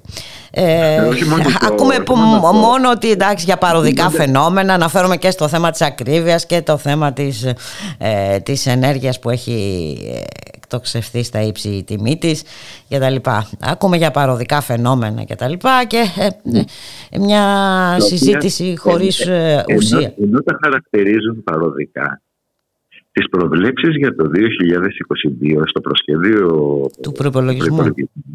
έτσι, έχουν κάνει τις προβλέψεις τους στη βάση αυτών των ανατιμήσεων ότι θα, θα συνεχιστούν. Και ότι δεν θα επανέλθει ο ομαλόκης στην αγορά. Αλλά οι τιμές θα είναι εκεί αυτές οι αυξημένες τιμές που τώρα τις χαρακτηρίζουν παροδικές. Δηλαδή φάσκουν και αντιφάσκουν κατά γελίο τρόπο Βεβαίως ο κόσμος δεν μπορεί να διαβάσει συνήθως αυτά τα, τα οικονομικά και δηλαδή τους αριθμούς. Ναι, όμω. Ε, ε, τα βιώνει όμως αυτά στην καθημερινότητά του. και, και θα τα βιώσει όταν θα μπει και ο χειμώνας. Ε. Δηλαδή οι αυξήσει των φόρων που προβλέπονται έτσι, τόσο των άμεσων αυτό και των έμεσων φόρων έχουν να κάνουν, είναι υπολογισμένοι στη βάση των αυξημένων τιμών και του, και του πληθωρισμού τον οποίο τώρα το χαρακτηρίζουν ότι θα είναι παροδικός. Εφόσον θα είναι παροδικός, πώς στηρίζεις προβλέψεις της επόμενης χρονιάς, όταν είσαι ακόμα στις αρχές του Οκτώβρη, τη στηρίζεις σε αυτά τα επίπεδα τιμών; Ναι, έτσι ακριβώς είναι Στεριώτη. Δυστυχώς όπως είπατε δεν ακούμε τέτοιες ε, συζητήσεις, δεν γίνονται τέτοιες ε, συζητήσεις ε, και ε, το θετικό πάντως είναι ότι βλέπουμε αντιδράσεις, κοινωνικές αντιδράσεις ε, σε όλα τα επίπεδα ε, και αυτό είναι αισιόδοξο. Πραγματικά. Να σας ευχαριστήσω πάρα πολύ για τη συνομιλία κύριε Στεριώτη, να είστε καλά. Να είστε καλά κυρία Μιχαλοπούλου. Καλή συνέχεια. Γεια σας. Γεια σας.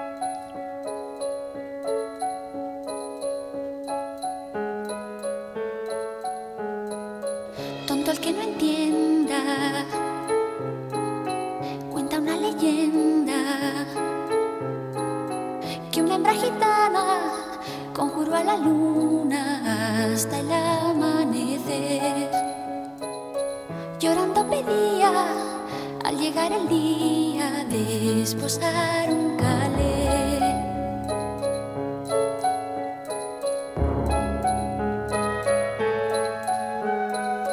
Tendrás a tu hombre piel morena, desde el cielo habló la luna llena, pero a cambio quiero primero que le engendres a él. Que quien su hijo inmola para no estar sola,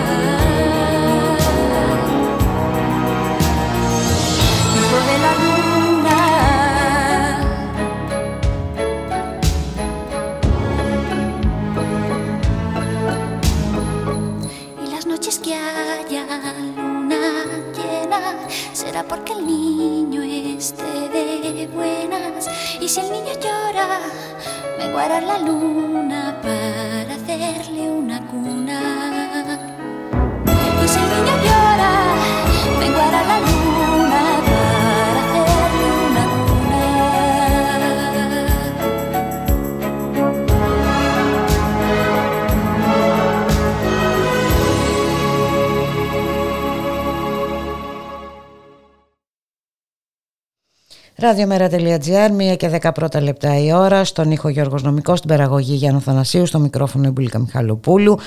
Και ε, σήμερα έχουμε μια ωραία είδηση, μια αισιόδοξη είδηση μέσα σε όλα ε, τη μαυρίλα που μας ε, ε, περικυκλώνει. Έχουμε, ε, πάμε στον μπλόκο του Νυμφαίου. Ε, εκεί έχουμε μια α, νίκη σχετικά α, με την επιχείρηση τοποθέτησης ανεμογεννητριών. Να καλωσορίσουμε τον κύριο Δημήτρη Νούλη. Είναι κάτοικος της περιοχής. Γεια σας κύριε Νούλη. Χαίρετε, γεια σας, γεια σας και σε εσάς και στους ακροατές σας. Ε, χαρήκαμε. Χαρήκαμε, αλλά πέστε μας εσείς ε, τι ακριβώς έχει γίνει ε, για να χαρούν και όλοι όσοι και όσες μας Ναι, α, ακούνε. ναι. Είναι αλήθεια ότι με τον καιρό σπάσαν τα νεύρα μας, μας κάναν πόλεμο νεύρων από ό,τι αποδεικνύεται. Δεν παίρνανε τις φαγάνες τόσο καιρό, ενώ δεν ε, είχαν ξεκινήσει εργασίες. Αλλά τελικά εχθές ε, είχε ήδη βέβαια κυκλοφορήσει φήμη ότι φεύγουν, εξενικιάζουν και τη μάντρα τους που είχαν περισσότερα μηχανήματα στον αετό κάτω στο χωριό στους πρόποδες του βουνού και εχθές α, απεχώρησαν λοιπόν, ναι. Ε, επιτέλους ε, μπορούμε να χαρούμε και να ε, λίγο να κοινοποιήσουμε την, ε, την νίκη μας αυτή. Είναι μια νίκη. Ε, εσείς τι εκτιμάτε, ο- ότι ε, ε, πρόκειται για τακτική κίνηση ή είναι, θα επιχειρήσουν Όχι, δηλαδή όχι, να όχι. ξαναέρθουν. Ε, Πώς το βλέπετε; Όχι, όχι. Οι πληροφορίες μας λένε ότι αφού προσπάθησαν και σε άλλα μέρη εδώ κοντά στην περιοχή, για παράδειγμα χάρη πάνω από το ξινό νερό που είναι ένα χωριό στον κάμπο δίπλα στο, στον Αετό ε, και εκεί βρήκανε μεγάλη αντίσταση ε, νομική πάνω απ' όλα αλλά και από τις τοπικές αρχές οπότε μάλλον αποθαρρύνθηκαν και τελικά τα μαζέψανε και φύγανε.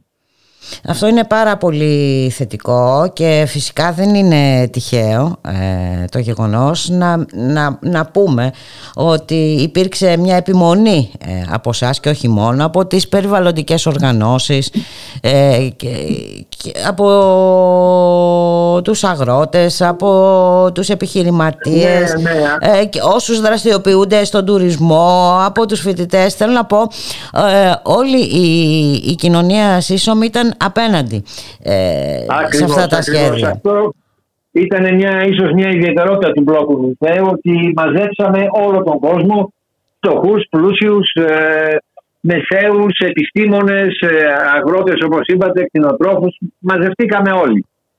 Και δηλαδή ήταν ένας συλλογικός αγώνας και αποδείχθηκε ότι έτσι κάτι μπορούμε να πετύχουμε.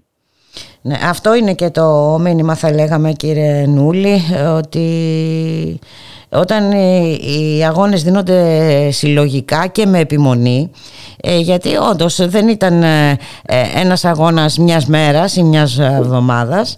Είναι, ήταν ένας αγώνας ε, πολύμηνος. Σε, ό- και σε όλα τα επίπεδα. Σε επίπεδα κινητοποιήσεων σε- στο επίπεδο της ε, δικαιοσύνης Ναι, και πρέπει να πω ότι ένας μεγάλος αγώνας δόθηκε επίσης για ενημέρωση του κόσμου. Δηλαδή, ε, α, εκεί που πάσχουν αυτές οι συλλογικότητες είναι ακριβώς αυτό. Την ενημέρωση του κόσμου, ε, ο- η οποία όταν είναι ενημέρωτη αδιαφορούν κιόλας. Πρέπει δηλαδή να ενημερώσουμε τον κόσμο για, τα, για τις παρενέργειες αυτών των επενδύσεων για να μπορούν και αυτοί να συστρατευτούν απέναντι σε παρόμοιες ε, προσπάθειες τέτοιων επενδυτών. Ναι, βέβαια, για- αυτό που λέτε είναι πολύ σημαντικό ε, γιατί ε, βλέπουμε από τα συστημικά μέσα ενημέρωσης ε, ούτε καν ε, γίνονται τέτοιες ε, προσπάθειες να ενημερωθεί ο κόσμος οπότε και αυτή είναι μια διαδικασία να, να, να καταλάβουν οι πολίτες ε, τον αρνητικό αντίκτυπο που ε, θα έχουν αυτές οι επενδύσεις ας τις ονομάσουμε έτσι τέλος πάντων ε, και Ναι. στη ζωή τους, ε, στον τόπο τους έτσι πώς αλλοιώνουν ε, όχι το τοπίο. Ε, και βλέπουμε ε, και το θετικό είναι κύριε Νούλη ότι βλέπουμε ανάλογες ε, κινητοποιήσεις και ανάλογες μάχες και σε άλλες περιοχές της ε, χώρας. Και, μια, και βλέπουμε και μια συστράτευση αυτών των κινημάτων. Μια έκφραση αλληλεγγύης μεταξύ τους Είναι αλήθεια, είναι αλήθεια. Το κάθε κίνημα προσπαθεί, έχει σε επαφή με τα άλλα, να μεταδώσει την ε, γνώση που έχει αποκτήσει, την εμπειρία του, για να μπορέσουμε με, με επιχειρήματα επιστημονικά και λογικά να βρεθούμε να σταθούμε απέναντι σε τέτοιες ε, παράλογες ε, κινήσεις, επενδύσεις, πώς να το πω.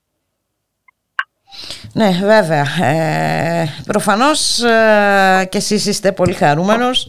Να σας δώσουμε και εμείς τα συγχαρητήριά μας για αυτόν τον, α- τον αγώνα, τον επίμονο. Ε, τον αγώνα που δώσατε και με υπομονή και με επιμονή.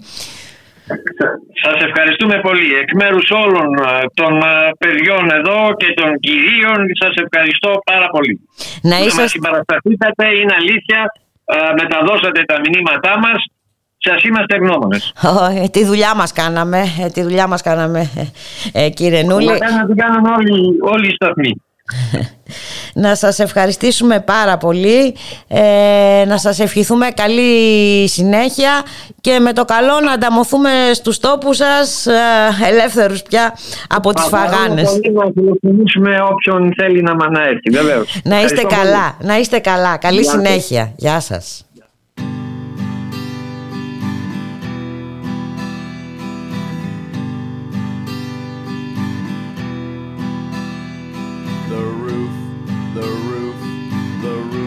On fire. The roof, the roof, the roof is on fire. The roof, the roof, the roof is on fire. We don't need no water, let the motherfucker burn. Burn, motherfucker,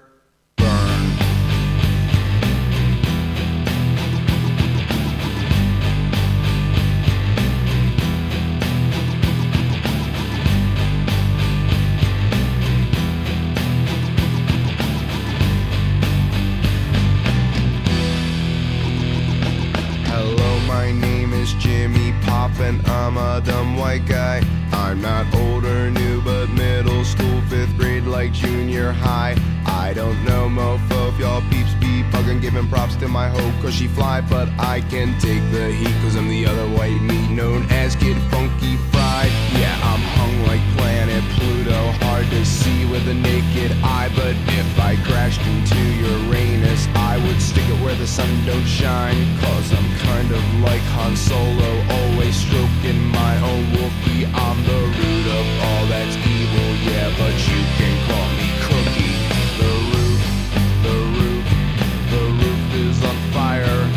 The roof, the roof, the roof is on fire. The roof, the roof, the roof is on fire. We don't need no water, let the motherfucker burn. Burn, motherfucker,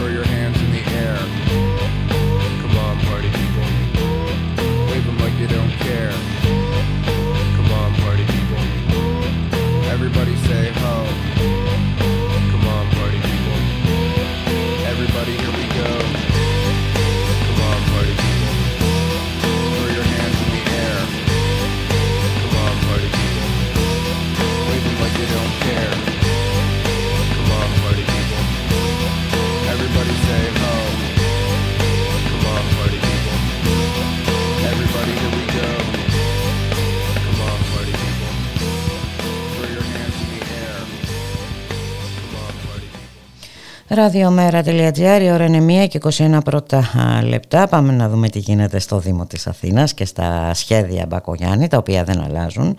Ε, παρά α, την ε, δυσφορία α, των α, Αθηναίων και των εργαζόμενων στο κέντρο της ε, Αθήνας για το μεγάλο περίπατο.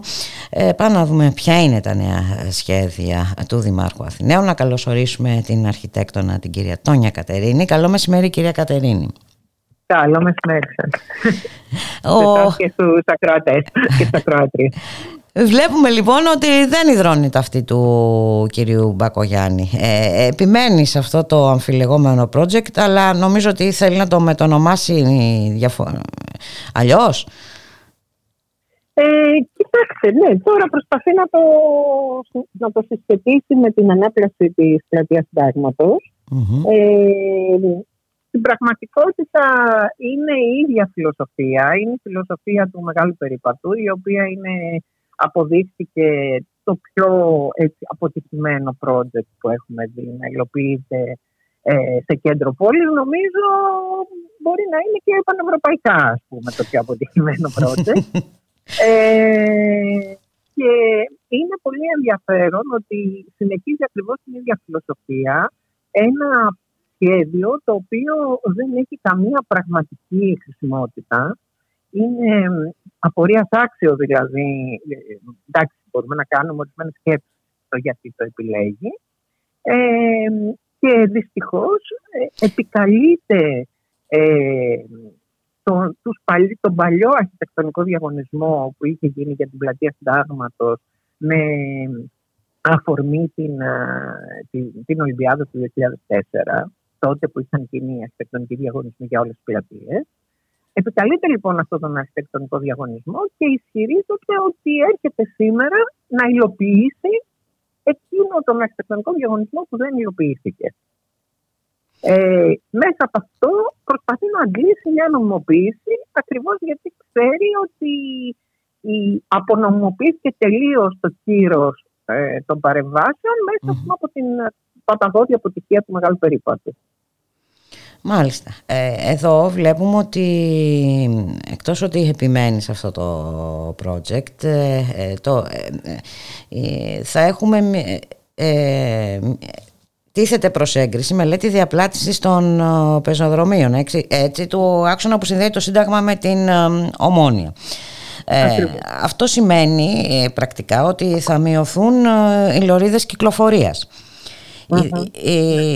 Και βέβαια το τελευταίο διάστημα ε, η κίνηση στο κέντρο της Αθήνας ε, εκτός των άλλων προβλημάτων που δημιούργησε αυτός ο περιβόητος μεγάλος ο περίπατος μας θυμίζει παλιές εποχές ε, κυρία Κατερίνη. Μιλάμε για δεν ξέρω τουλάχιστον όποιος κινείται στο κέντρο της Αθήνας το βλέπει αυτό τι θα γίνει με αυτή τη διαπλάτηση, θα μειωθούν ακόμη περισσότερο οι λωρίδες κυκλοφορίας των οχημάτων και... Βεβαίως, κοιτάξτε, φαίνεται ότι ε, για μια ακόμη φορά, όπως έγινε και στο μεγάλο περίπατο, ε, δεν υπάρχει καμία σοβαρή κυκλοφοριακή μελέτη που να υποστηρίζει αυτή την επιλογή. Δηλαδή, απλώς γίνονται αρχίσει τη χάρτου που δεν λαμβάνουν ε, σοβαρά υπόψη τους τις κυκλοφοριακές συνθήκες στην πόλη της Αθήνας. Η Αθήνα αυτή τη στιγμή στο κέντρο πραγματικά είναι πρακαρισμένη. Αυτό το βιώνουμε ας πούμε, μέσα από την εμπειρία μας ε, όσο και όσοι κινούμαστε στο κέντρο. Η πανδημία βεβαίως έχει συντελέσει πολύ γιατί έχει αυξήσει και τη χρήση του ιδιωτικού αυτοκινήτου. Ε, βέβαια. Προκειμένου ε, ε, να αποφευχθεί η μετακίνηση με τα μαζικά μέσα μεταφοράς.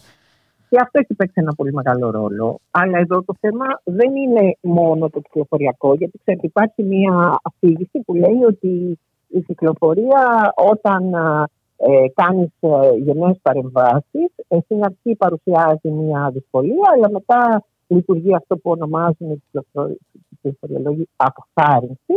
Και ο κόσμος μαθαίνει ότι άμα κατεβαίνεις το αυτοκίνητό του στο κέντρο δεν θα περνάει καλά και πάει να το χρησιμοποιείς.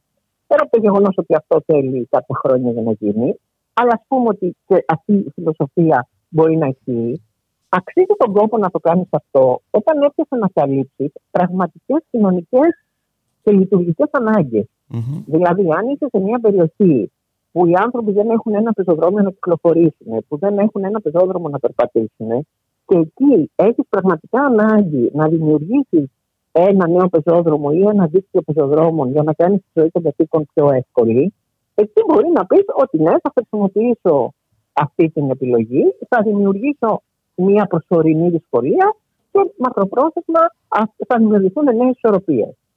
Εδώ δεν έχετε να καλύψει καμία απολύτως πραγματική ανάγκη. Μιλάμε για την περιοχή με το καλύτερο δίκτυο πεζοδρόμων, Μιλάμε για την περιοχή με τα πιο φαντιά πεζοδρόμια. Κανείς δεν μπορεί να έχει δυσκολία να κινηθεί σε αυτή την περιοχή. Mm-hmm. Πραγματικά κανείς δεν έχει δυσκολία να κινηθεί σε αυτή την περιοχή. Και επομένως δεν έχει καμία λογική το να πεις ότι θα δημιουργήσω μεγαλύτερη διεύρυνση του πεζοδρομίου ε, εις βάρος μιας δυνατότητας ε, να μπορούν τα αυτοκίνητα να, να κινούνται ομαλά. Έχουμε το χαρακτηριστικό παράδειγμα του πώς λειτουργεί η Φιλελλήνων. Δηλαδή, μόλις κανείς περάσει την, ε, ε, την, την περιοχή σταδίου Σύνταγμα και πάει στη Φιλελλήνων που είναι πιο στενή, μιλάμε για ένα απόλυτο στακάρισμα από εκεί και πέρα. Έτσι. Άρα λοιπόν, τι θα κάνουμε, θα έρθουμε αυτό το, το στακάρισμα να το, να το μεγαλώσουμε, Να το δηλαδή να το μεγαλώσουμε. μετακινήσουμε ακόμη περισσότερο. Και... Ε, σε, σε μια περιοχή που ξαναλέω δεν έχει καμία απολύτως ανάγκη. Άρα λοιπόν, εγώ εδώ βλέπω δύο ε, ξεκάθαρους ε, στόχους, ε, εννοώ στόχους από τη μεριά αυτών που επιλέγουν ένα τέτοιο έργο. Ο ένας στόχος είναι να δημιουργήσει, ε, ε, να, να βελτιώσει μια εικόνα βιτρίνας απευθυνόμενη όχι στους κατοίκους της πόλης, αλλά σε κάποιους τουρίστες, δηλαδή σε αυτούς που περιπλανώνται στην περιοχή, που χαζεύουν, που θέλουν να κάτσουν κάτω από ένα δέντρο σε ένα παγκάκι κτλ. Να κάνει λοιπόν μια, ένα έργο τέτοια βιτρίνα θεωρώντας ότι θα δημιουργήσει μια αναβάθμιση, που και πάλι σχετικό είναι αυτό, γιατί δεν νομίζω ότι ένας τουρίστας ο οποίος κυκλοφορεί συν- σήμερα στο Σύνταγμα ε, δεν αισθάνεται, δεν βιώνει ας πούμε, ε, μια αισθητική της πόλης η οποία να τον ικανοποιεί. Μια χαρά είναι το Σύνταγμα. Θα μπορούσε δηλαδή, αν πραγματικά θέλαμε, να κάνουμε παρεμβάσεις σε άλλες περιοχές. Και το δεύτερο, κατά τη γνώμη μου, που μοιάζει να είναι και το τι κάνει μια μιάου, ας πούμε, είναι η- η- η- τα κέρδη ε, συγκεκριμένων εργολάβων Μμμ. ε, και τα λοιπά και τα λοιπά που θα βγουν από αυτή την ιστορία. Δηλαδή είδαμε τη γελιότητα ε, του μεγάλου περίπατου, τις ζαμπινιένες που κάνανε 500 ευρώ η μία και είχαν μια κατασκευή στα όρια ας πούμε του, ε, πώς να το πω, του, του, του τάγκ. Ε, δηλαδή ε, καταστάσεις φίνικες σε μια πόλη που Ναι, εντάξει. οι φοίνικες δεν εξυπηρετούν απολύτως τίποτα. Ακριβώς. Ε, άρα θέλω να πω ότι δεν, για μένα αυτό το έργο είναι ένα έργο απολύτως παράλογο. Ε, είναι πολύ εντυπωσιακό το πώς προβάλλεται από τα μίντια. Ε, νομίζω ότι κανένα άλλο κοινωνικό έργο δεν προβάλλεται με τόσο μεγάλη γενεοδορία από τα κυρίαρχα μέσα. Είναι πολύ σημαντικό ότι το συζητάμε αυτό αυτή τη στιγμή, γιατί κάπου πρέπει να ακουστεί και η άλλη, απο- η άλλη άποψη. Δηλαδή η ιδέα ότι υλοποιείται ένα μεγάλο project που είναι το προϊόν ενός αρχιτεκτονικού διαγωνισμού που στην πραγματικότητα πρόκειται απλώ για μια δια- διαπλάτηση πεζοδρομίου και φύτευση κάποιων δέντρων και κάποιων παγκακίων. Δηλαδή καμία σχέση ε, δεν έχει αυτό με, με ένα μεγάλο αρχιτεκτονικό, με μια αρχιτεκτονική χειρονομία, που δυστυχώς όμως έχει την κάλυψη συναδέλφων γιατί δίνουν το όνομά τους σε αυτή τη χειρονομία, που δεν είναι Μάλιστα. χειρονομία, λέω. Την αφήγηση που λέει ότι εδώ θα κάνουμε το πάρκο των τεσσάρων εποχών, που είναι γελιότητα, ότι βάζουμε κάποια φιλοβόλα και ανθοφόρα δέντρα. Και επειδή αυτά προφανώς, όπως είναι όλη η φύση, η η φύση έτσι λειτουργεί, αλλάζουν χαρακτήρα με τις εποχές. Αυτό ονομάζεται πάρκο τεσσάρων εποχών. Δηλαδή, αστείωτες. Ναι, πράγματι είναι αστείωτες. Ε, και μάλιστα, εντάξει, θα να φέρω και ένα άλλο παράδειγμα. Εδώ δεν ε, εφροντίζουμε τα, ίδια, ε, τα ήδη υπάρχοντα. Δηλαδή, ε, δεν μπορεί να πει κανείς ότι η περιοχή γύρω από την Ακρόπολη, του Φιλοπάπου και τα λοιπά, δεν είναι μια περιοχή ε, την οποία επισκέφτονται οι τουρίστες και θα πρέπει ε, έτσι να, τυχεί, να την χάνει προσοχής. Εδώ ούτε ε, τα, τα δέντρα ποτίζονται. Ε, ο λόφος του Φιλοπάπου είναι ε, παρατημένος. Ε, δεν υπάρχει καμ... θέλω να πω την ίδια ώρα που δεν υπάρχει καμία προστασία. Των ήδη υπαρχόντων ε, ε, φυσικών πόρων που πρέπει να α, προφυλάξουμε ε, γίνονται τέτοια σχέδια. Ε, τέτοια σχέδια Ακριβώς, ακριβώς. Ε, και για να μην μιλήσουμε τώρα για, τη, για, για το ξύλωμα πάρκων προκειμένου να μπουν κοντέινερς που θα στεγάσουν τα παιδιά της προσχολικής ηλικίας δηλαδή θέλω να πω ε, και τελικά από όλο αυτό, κα- σωστά το επισημαίνεται, από όλο αυτό το έργο εντός εισαγωγικών του Δημάρχου ε, προβάλλεται αυτό το, ε, το project που δεν έχει όντως ε, καμία λογική. Ναι, για να μην μιλήσουμε για την ε, απαξίωση πραγματικά των υπαίθριων χώρων σε όλες τις γειτονιές της Αθήνας, γιατί η Αθήνα είναι μια πόλη που πάσχει από πράσινο. Έχει το Ακριβώς. μικρότερο, Μμμ. νομίζω, δίκτυο πρασίνου από κάθε ευρωπαϊκή, Ευρωπαϊκή. πόλη. Μμμ. Και βλέπουμε, ας πούμε, καταστάσεις όπως για παράδειγμα το γκρέμισμα διατηρηταίων κτηρίων στο οικόπεδο, στο κτήμα Δρακόπουλου, ενός πόλου που θα μπορούσε πραγματικά να είναι ε, εξαιρετικής ε, και αισθητικής και ποιότητας για μια γειτονιά πυκνοκατοικημένη όπως είναι τα Πατήσια και που θα μπορούσε να γίνει αντικείμενο αρχιτεκτονικού διαγωνισμού και πραγματικά να γίνει ένας χώρος καταπληκτικός που θα αποδοθεί στους κατοίκους. Και εδώ και εκεί βλέπουμε ότι προσανατολίζονται προς ε, παρεμβάσεις, ε, ιδιωτικοποίησεις, ε, αντίστοιχες περιπτώσεις έχουμε στην Ακαδημία Πλάτωνος κτλ. Δηλαδή όλη η φιλοσοφία θέλω να πω του Δήμου Αθηναίων δεν είναι σε καμία περίπτωση επιλογές που να βελτιώσουν τη ζωή των κατοίκων της πρωτεύουσας. Ακριβώς, ακριβώς. Να ρωτήσω κάτι, υπάρχει οικονομική αποτίμηση των παρεμβάσεων που θα κάνει ο κύριος Μπακογιάννης; Ε, δεν την ξέρω να σας πω την αλήθεια. Γιατί κάπου διαβάζω ότι δεν υπάρχει και η οικονομική αποτίμηση των, των επικείμενων παρεμβάσεων. Και αυτό είναι, είναι και αυτό ένα ζήτημα. Έτσι, ήδη έχουν δοθεί κάποια λεφτά ανεφλόγου και αιτίας για τον μεγάλο περίπατο που έχει αποδείχθηκε μια παταγώδης αποτυχία. Ε, να, να μην ξέρουμε τι θα μας τυχήσει και το και, ναι, και το ναι, νέο κοιτάξτε, σχέδιο. Νομίζω ότι, ότι ο Δήμος Αθηναίων είναι, είναι ανεξέλεγκτος και είναι μεγάλη ευθύνη ε, και των ε, προοδευτικών δημοτικών παρατάξεων να αναδείξουν και να δημοσιοποιήσουν το τι ακριβώς συμβαίνει ε, αυτή τη στιγμη Ε, γιατί έχουμε απανοτές ε, πλέον, ε, δηλαδή ο μεγάλος περίπατος εντάξει ήταν κάτι πολύ κραυγαλαίο. Βλέπουμε τώρα μια δεύτερη πολύ μεγάλη δράση και έχουμε και άλλες πολλές ε, τέτοιες δράσεις που πλέον ο Δήμο Αθηναίων δεν λογοδοτεί ε, σε κανέναν. Οπότε νομίζω ότι χρειάζεται να αυξηθει ε, μία απέτηση ε, ο Δήμος Αθηναίων να λογοδοτεί και να ε, γίνει ας πούμε ε, πώς να το πω, δημόσια, ε, οι, οι δημόσιες οι διαργασίες που γίνονται ε, αυτή τη στιγμή στο Δημοσινέο. Ναι και, και όχι μόνο αυτό, εκτός ότι πρέπει να λογοδοτεί, ε, θεωρώ ότι όλες αυτές οι, οι πανεβάσεις ε, πρέπει να ενωθούν σε ένα κομμάτι. Θέλω να πω, ε, να δούμε συνολικά ε, τι έχει κάνει ο Δήμαρχος Αθηναίων όλο αυτό το καιρό. Όπως αναφέρεται το κτήμα Δρακόπουλου και ένα σωρό άλλα πράγματα. Δηλαδή να, να έχουμε τη συνολική εικόνα έτσι. Ε, θα χρειαζόταν ένα τέτοιο συγκεντρωτικό ε, θεωρώ. Βεβαίως θα χρειαζόταν και θα χρειαζόταν και μια αξιολόγηση από τη μεριά. Είναι δηλαδή και μια πρόκληση προς τον επιστημονικό κόσμο, προς τους αρχιτέκτονες, προς τους πολιοδόμους κτλ ε, να αποτιμήσουν και από επιστημονική άποψη την επίπτωση που έχουν αυτές οι παρεμβάσεις ε, στην ε, ζωή της πόλης.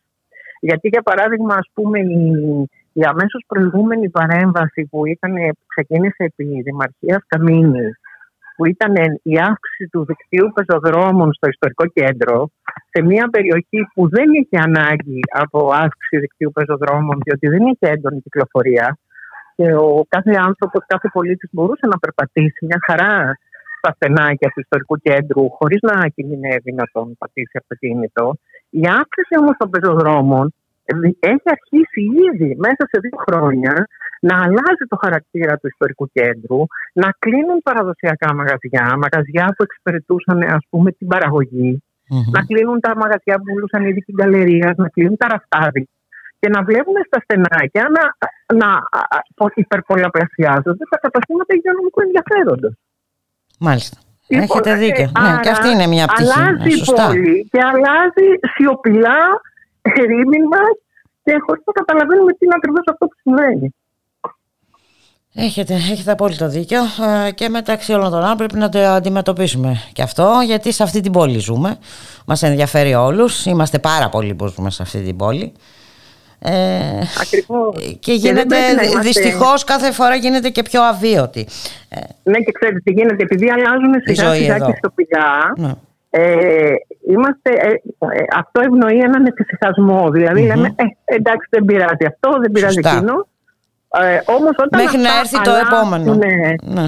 Στο σύνολό τους, mm-hmm. τότε θα δούμε να αλλάζει, και, να αλλάζει και η σύνθεση του πληθυσμού και θα δούμε μια πόλη που πια δεν θα είναι προσβάσιμη ε, στις, ε, στα χαμηλά και μεσαία στρώματα, τα οποία σιγά σιγά μέσα από μια άνοδο αξιών γης και τα λοιπά, θα εξοριστούν στα προάστια όπως έχει γίνει σε όλες τις μεγάλες ευρωπαϊκές πόλεις. Δηλαδή η Αθήνα έχει ε, για, για πολλούς λόγους που δεν είναι τη στιγμή να το πούμε, ε, αντιστέκεται ακόμα σε αυτή την εικόνα. Βλέπουμε μια πόλη που στο κέντρο της ζουν φτωχοί άνθρωποι, ζουν μετανάστες, ζουν μεσαία στρώματα. Αυτό δεν είναι η φυσική τάση στον τρόπο με τον οποίο ο καπιταλισμός επιτίθεται στα, στα αστικά κέντρα των πόλεων. Οπότε αυτό πρέπει να αποκατασταθεί με, με βάση. Κατανοητό, βέβαια. Και αν το εντάξουμε και στη συνολική εικόνα, είναι απολύτως κατανοητό. Ε, να σας ευχαριστήσουμε πάρα πολύ ε, κυρία Κατερίνη. Και εγώ ευχαριστώ που τα είπαμε ε, Και θα τα ξαναπούμε ε, γιατί πρέπει να τα λέμε και, όπως, και πρέπει να τα λέμε έτσι να τα βλέπουμε συνολικά τα πράγματα γιατί άμα τα βλέπεις και αποσπασματικά δεν καταλαβαίνεις και το μέγεθος των αλλαγών που συντελούνται έτσι δεν είναι; Ευχαριστώ πολύ. ναι, ναι, να είστε καλά. Και να τα ξαναπούμε όταν είστε... έχουμε νεότερα. Έγινε. Ευχαριστώ πάρα πολύ. Καλή συνέχεια. Γεια σας. Καλό μεσημέρι. Γεια σας.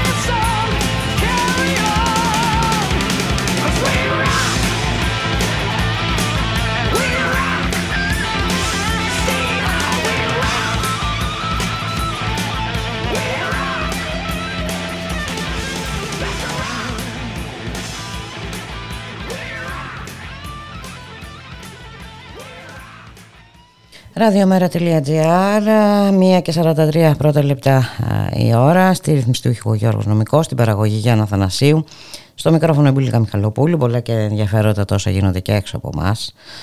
Θα τα δούμε ε, όλα αυτά παρέα με τον καλό συνάδελφο Μπάμπη Κοκόση. Γεια σου Μπάμπη, καλό μεσημέρι. Καλό μεσημέρι Μπούλικα, καλό μεσημέρι και στους ε, ακροατές μας. Από πού να Ε, ξεκινήσουμε, από, τους, ε, από όσα αποκαλύπτονται περαιτέρω για τους φορολογικούς παραδείσους; Και να δούμε και, στη- και εδώ στην Ελλάδα κάποια στιγμή πότε θα μάθουμε κάποια πράγματα. Ναι, γιατί Και βλέπουμε εμπλέκονται τώρα, και ναι, ονόματα 200, Ελλήνων, ναι. 283 ονόματα υποτίθεται ελληνικά έχουμε για να δούμε αν θα έχουμε κάποια στιγμή μια και για αυτά. Αλλά, ε, Δεν ξέρω πραγματικά, γιατί να- θυμήθηκα τη λίστα Λαγκάρντ τώρα. Δεν να- ναι, ναι, ναι, η οποία, η οποία πώς έχει διαλευκανθεί, ε, πόσα χρόνια έχουν περάσει και πού έχουμε φτάσει. ναι. Ας ελπίσω, ας ελπίσουμε να μην έχουμε, να μην έχουμε τέτοιες, τέτοιου είδους εξελίξεις, αν και το, το πεδίο δεν είναι καθόλου ευίωνο.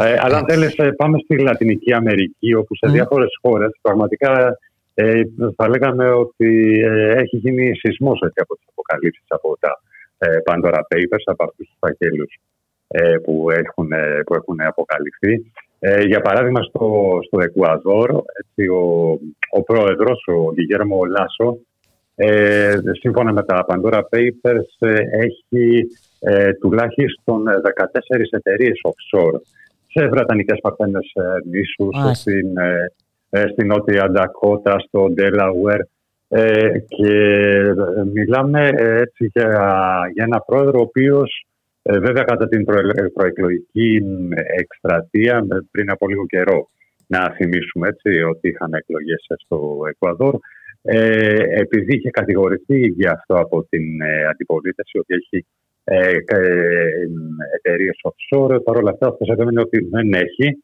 ε, καμία εταιρεία offshore στο όνομά του και αυτή τη στιγμή βλέπουμε, ε, είναι αυτό που λένε πιάστηκε με τη γίδα στην πλάτη. Ε, και, όχι, και ούτε μία ούτε δύο, ε. 14, 14 πονάει. Παρακαλώ. Παρακαλώ. Ε, οπότε, ε, βέβαια, η αντιπολίτευση από την πλευρά της έτσι ζητάει την ε, παρέτησή του και, ε, και να αναλάβει τις, ε, τις ευθύνες του. Ε, από εκεί και πέρα και στη, και στη Χιλή έχουμε ένα αντίστοιχο ε, σκηνικό που μάλιστα ε, βουλευτές της ε, αντιπολίτευσης έχουν ε, ε, ανακοινώσαν χθε ότι θα κινήσουν τις ε, διαδικασίες ε, για ε, αποπομπή του Προέδρου Σεμπαστιάν Πινιέρα ε, από την ε, Προεδρία ε, ακριβώς λόγω της εμπλοκής του ονόματός του στα Pandora Papers. Ε, να, ε, όσον αφορά τον, ε, τον πρόεδρο των, ε, της, της Χιλής, ε, έχει να κάνει ε, με μια εταιρεία που είχε ο, να, ε, να, να παρενθετικά να πούμε ότι ο Σεμπαστιάν Πινιέρα είναι από τους πιο πλούσιους ανθρώπους έτσι, στην Λατινική Αμερική με προσωπική περιουσία που υπερβαίνει τα 3 δισεκατομμύρια δολάρια. Οπότε το 2010, ε, σύμφωνα με τα Pandora Papers, ε, είχε μεταβιβάσει, μετε- μεταβιβάσει μια εταιρεία μεταλλευτική ε, που ήταν στο όνομα των παιδιών του μέσω, από, μέσω εταιριών, εξωχώριων εταιριών στις λατινικές ε, παρθένες ε, νήσους. Μάλιστα. Ε, ο, ο ίδιος ο πρόεδρος ε, αυτή τη στιγμή ισχυρίζεται ότι αυτό έγινε πριν αναλάβει την Προεδρία το 2010.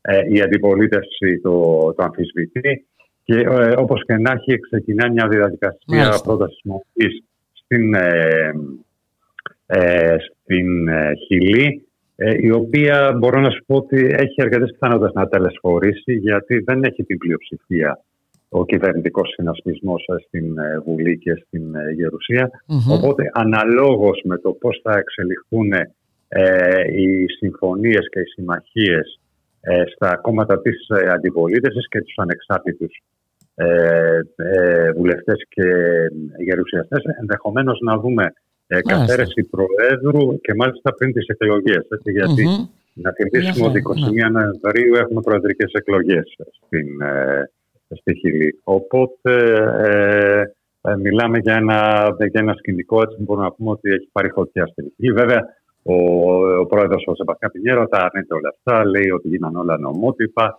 Ε, ναι, εντάξει. Ε, το γνωστό φαντάζομαι. τώρα. Δεν περιμέναμε να πει Φαντάζομαι. και κάτι άλλο. Ε, ναι.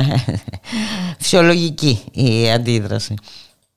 Και να πάμε και σε άλλο ένα κεφάλαιο, αν θέλεις, ε, Μπούλικα, με την ε, Καθολική Εκκλησία. Α, Ε, ναι, από το- αυτό είναι... ε, Τι να πω τώρα, είναι μια είδηση Ε, που σε- προκαλεί σε όλο- αποτροπιασμό. όλο- Έτσι. Και δεν είναι η όλο- πρώτη φορά που ακούμε τέτοιες Ακριβώς. ειδήσεις. Πριν από, λίγο, πριν από λίγο καιρό μας έρχονταν ειδήσεις από τον Καναδά, τώρα από την ε, Γαλλία, Γαλλία. Ε, όπου βγήκε, βγήκαν τα αποτελέσματα μιας ε, ανεξάρτητης ε, έκθεσης.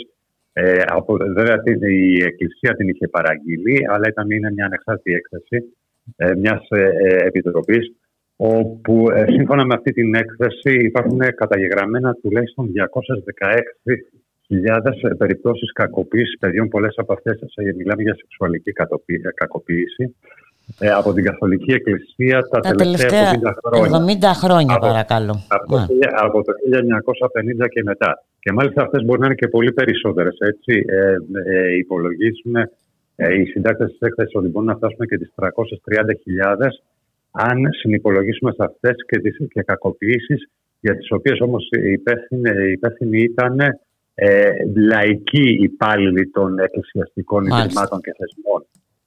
Ε, ε, ε, είναι μια ε, ε, πραγματικά ε, θλιβερή ε, ιστορία ε, και μάλιστα ε, η συγκεκριμένη επιτροπή δημιουργήθηκε από το 2018 ε, μετά από τρία χρόνια ερευνών ε, έφτασε αυτό το συ- ε, ε, Σε συμπέρασμα. αυτό το συμπέρασμα. Ε, ναι. με, ε, με, σκοπό, με σκοπό υποτίθεται ε, ιδρύθη- ιδρύθηκε η συγκεκριμένη επιτροπή για να αποκαταστήσει την εμπιστοσύνη του κοινού ε, στην Εκκλησία.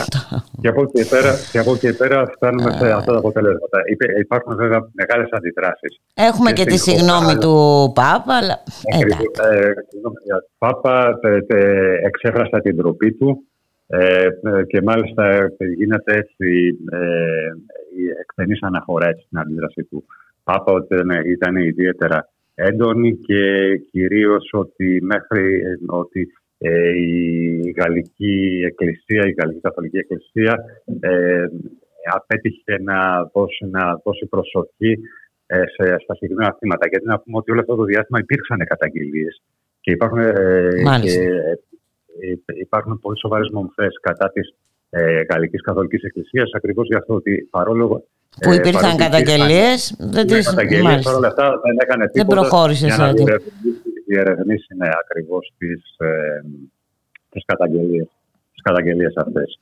Ε, από εκεί και πέρα βέβαια το, υπάρχουν και, άλλες, και άλλου είδους ε, ε, γεγονότα και εξελίξεις στην ε, Γαλλία. Χθες είχαμε αρκετές διαδηλώσεις, Μμμ. ε, μπορώ να σου πω, στην, ε, στη Γαλλία, σε, σε, αρκετές, ε, σε αρκετές πόλεις. Ο κόσμος έχει βγει στους δρόμους ε, ζητώντας καλύτερους μισθούς, ε, ε, ε, αύξηση των κοινωνικών επιδομάτων ε, για, μπροστά σε αυτό το κύμα ε, ακρίβειας, Ακρίβειας. ε, Μμμ. έτσι που δεν, δεν είναι μόνο εθνικό το φαινόμενο, έτσι παντού ε, αντιμετωπίζουν τα ίδια θέματα. Ε, με, βασικά, με βασικά επιχειρήματα ότι ε, οι μισθοί και τα επιδόματα έχουν μείνει σε επίπεδα προπανδημίας, Μμμ. ενώ αυτή τη στιγμή ε, τα τρόφιμα, ενέργεια έχουν φτάσει σε δυσθεώρητα ε, ύψη. Ε, και μάλιστα ε, εν ώψη κιόλας ε, και δεν, ε, ανάλογος και βέβαια και πώς θα εξελιχθεί η πανδημία, αλλά ε, δεδομένης και της ε, εκφρασμένης βούλησης έτσι, της κυβέρνησης και του κ. Μακρόν να επιστρέψει σε προγράμματα δημοσιονομικής ε, πειθαρχίας, έτσι που σημαίνει ότι ε, ασφαλώς και δεν ε, προ- περιλαμβάνεται στο πρόγραμμά του κάποια αύξηση σε μισθούς και, και επιδόματα. Οπότε ε, ο κόσμος ε, βλέποντας αυτή την κατάσταση έχει βγει στον δρόμο και έχουμε ε, αρκετοί, και υπήρξαν αρκετές αντιδράσεις, ε, αρκετές διαδηλώσεις χθες για τα συγκεκριμένα θέματα στην, ε, στη Γαλλία. Και Μάλιστα. κλείνοντας, αν θες να κάνουμε και μια μικρή αναφορά και στην Ρουμανία, όπου έχουμε μια καινούργια κυβερνητική κρίση. Ε, παρετήθηκε ε, εκ νέου η κυβέρνηση του ε, Φλόριν ε, Τσίτου μετά από 9 μήνες Μμμ. μια κυβέρνηση ε, συνασπισμού μεταξύ φιλελεύθερων σοσιαλδημοκρατών και του ενός ε, του κόμματος μειοψηφίας, της Ουγγρικής μειοψηφίας, ε, όπου ε, έχουμε ε, παρέτηση της, ε, της συγκεκριμένης κυβέρνησης και έχουμε καινούργιες διαβουλεύσεις για τον σχηματισμό νέας κυβέρνησης, όπου μάλλον θα, ε, θα επιτευχθεί, δεν θα προχωρήσουμε σε ε, εκλογές, Εκλογές.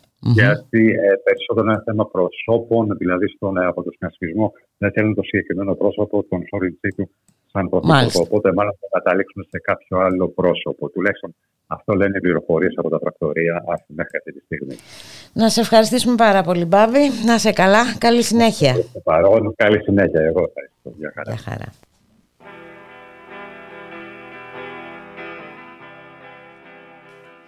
Και εδώ ήρθε η ώρα να σας αποχαιρετάμε ε, σιγά σιγά. Στη ρύθμιση του ήχου ο Γιώργος Νομικός, στην παραγωγή της εκπομπής η Γιάννα Θανασίου, στο μικρόφωνο η Μπουλικά Μιχαλοπούλου. Να σας ευχηθούμε να είσαστε όλες και όλοι καλά. Καλώς εχόντων των πραγμάτων. Θα τα ξαναπούμε αύριο στις 12 το μεσημέρι. Για χαρά.